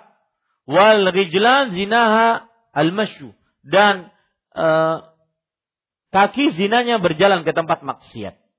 Maka maksudnya hikmahnya adalah bahwa kita harus menjauhi perbuatan zina tersebut. Tolong nasihati saya yang belum bisa terlepas murni dari dosa zina. Terkadang saya tahu dosanya namun saya terkadang kecolongan oleh iblis. Alhamdulillah. Dosa zina, saya sebelumnya mengatakan saya berdoa dengan nama-nama Allah yang husna dan sifat-sifatnya yang mulia. Semoga yang bertanya khususnya dan seluruh kaum muslimin dijaga dari perbuatan zina. Para ikhwan yang dirahmati oleh Allah Subhanahu wa taala, zina ini dosa besar. Jangankan manusia. Zina ini dikejikan oleh seluruh peradaban manusia. Bukan hanya agama Islam. Cina kuno, Mesir kuno, India kuno. Semuanya mencela perbuatan zina. Bahkan sampai binatang. Diceritakan, diceritakan oleh seorang tabi'i. Binatang kerak berzina dengan kerak yang bukan istrinya maka dilempari oleh seluruh kerak sampai mati. Itu binatang. Mencela perbuatan zina. Maka saya nasihatkan kepada yang uh, na'udzubillah kalau yang dimaksud berzina adalah memasukkan kemaluan kepada kemaluan. Maka dia harus tahu hukum zina, haram. Dan dia harus tahu keharamannya dosa besar diancam dengan beberapa ancaman yang berat. Di antaranya, tatkala orang berzina, maka imannya akan diangkat oleh Allah dari arah kepalanya. Sehingga dia tidak mempunyai iman atau imannya tipis sekali saat itu. Akan kembali lagi imannya tersebut kalau dia sudah melepaskan perbuatan zina tersebut. Kemudian, orang yang berbuat zina, dia akan merasakan kehinaan diri sendiri di hadapan orang lain dan juga akan merasa uh, prasangka buruk terhadap keluarganya, anak, istrinya, adiknya, kakaknya yang perempuan, mungkin akan dilakukan oleh orang lain terhadap keluarga-keluarga perempuannya dengan perzinahan. Jadi orang berzinahan ini dia tidak akan tenang. Ya. Kemudian juga nasib berzina. Apabila dia sudah menikah kemudian dia berzina, maka dia akan mengakui atau apabila istri seseorang berzina, kemudian dia membawa anak hasil zinanya hamil karena perzinahannya, maka anak zina tersebut harus diakui oleh suaminya padahal bukan anaknya. mewarisi hartanya padahal bukan ahli waris, bergaul berdua-duaan dengan mahramnya, dengan anak-anak perempuannya padahal bukan mahramnya. Ini buruknya perzinahan. Belum lagi buruknya perzinahan dari sisi medis, yaitu penyakit AIDS, penyakit spilis, penyakit-penyakit kelamin yang akan dirasakan oleh orang-orang yang berbuat zina. Dan zina akan mendatangkan keburukan dunia akhirat. Ini para ikhwan yang dirahmati oleh Allah Subhanahu wa taala.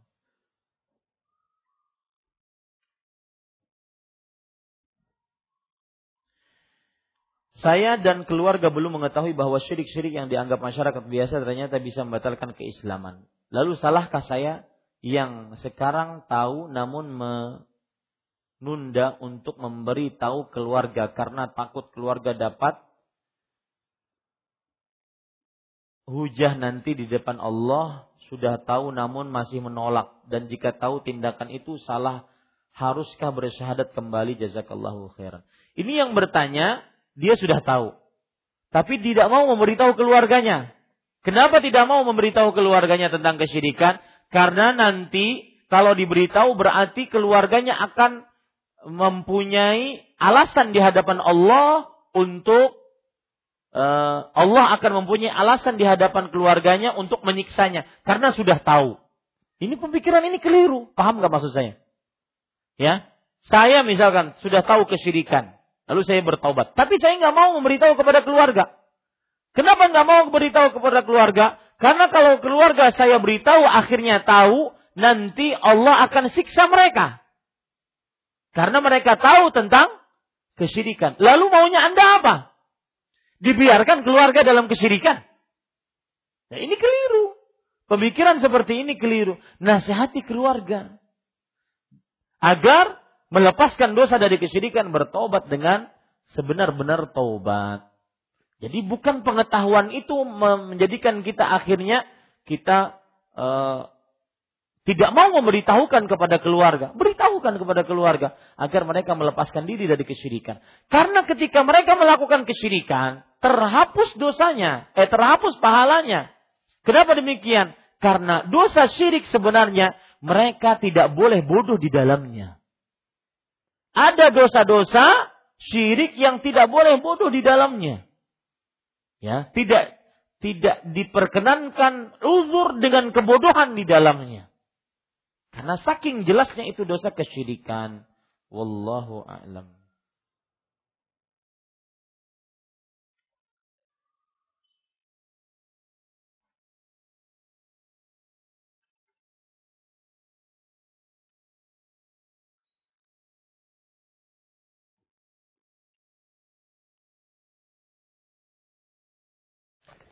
Kami tinggal di rumah mertua yang kosong tetapi dengan syarat tidak boleh menurunkan foto-foto keluarga di dinding dan foto salah satu gurunya yang dipercaya jika diturunkan mendatangkan sial. Apa yang harus kami perbuat? Turunkan. Ya, turunkan saja. Wallahu alam subhanakallah bihamdik asyhadu an la ilaha illa anta astaghfiruka wa atubu ilaik. Wassalamualaikum warahmatullahi wabarakatuh.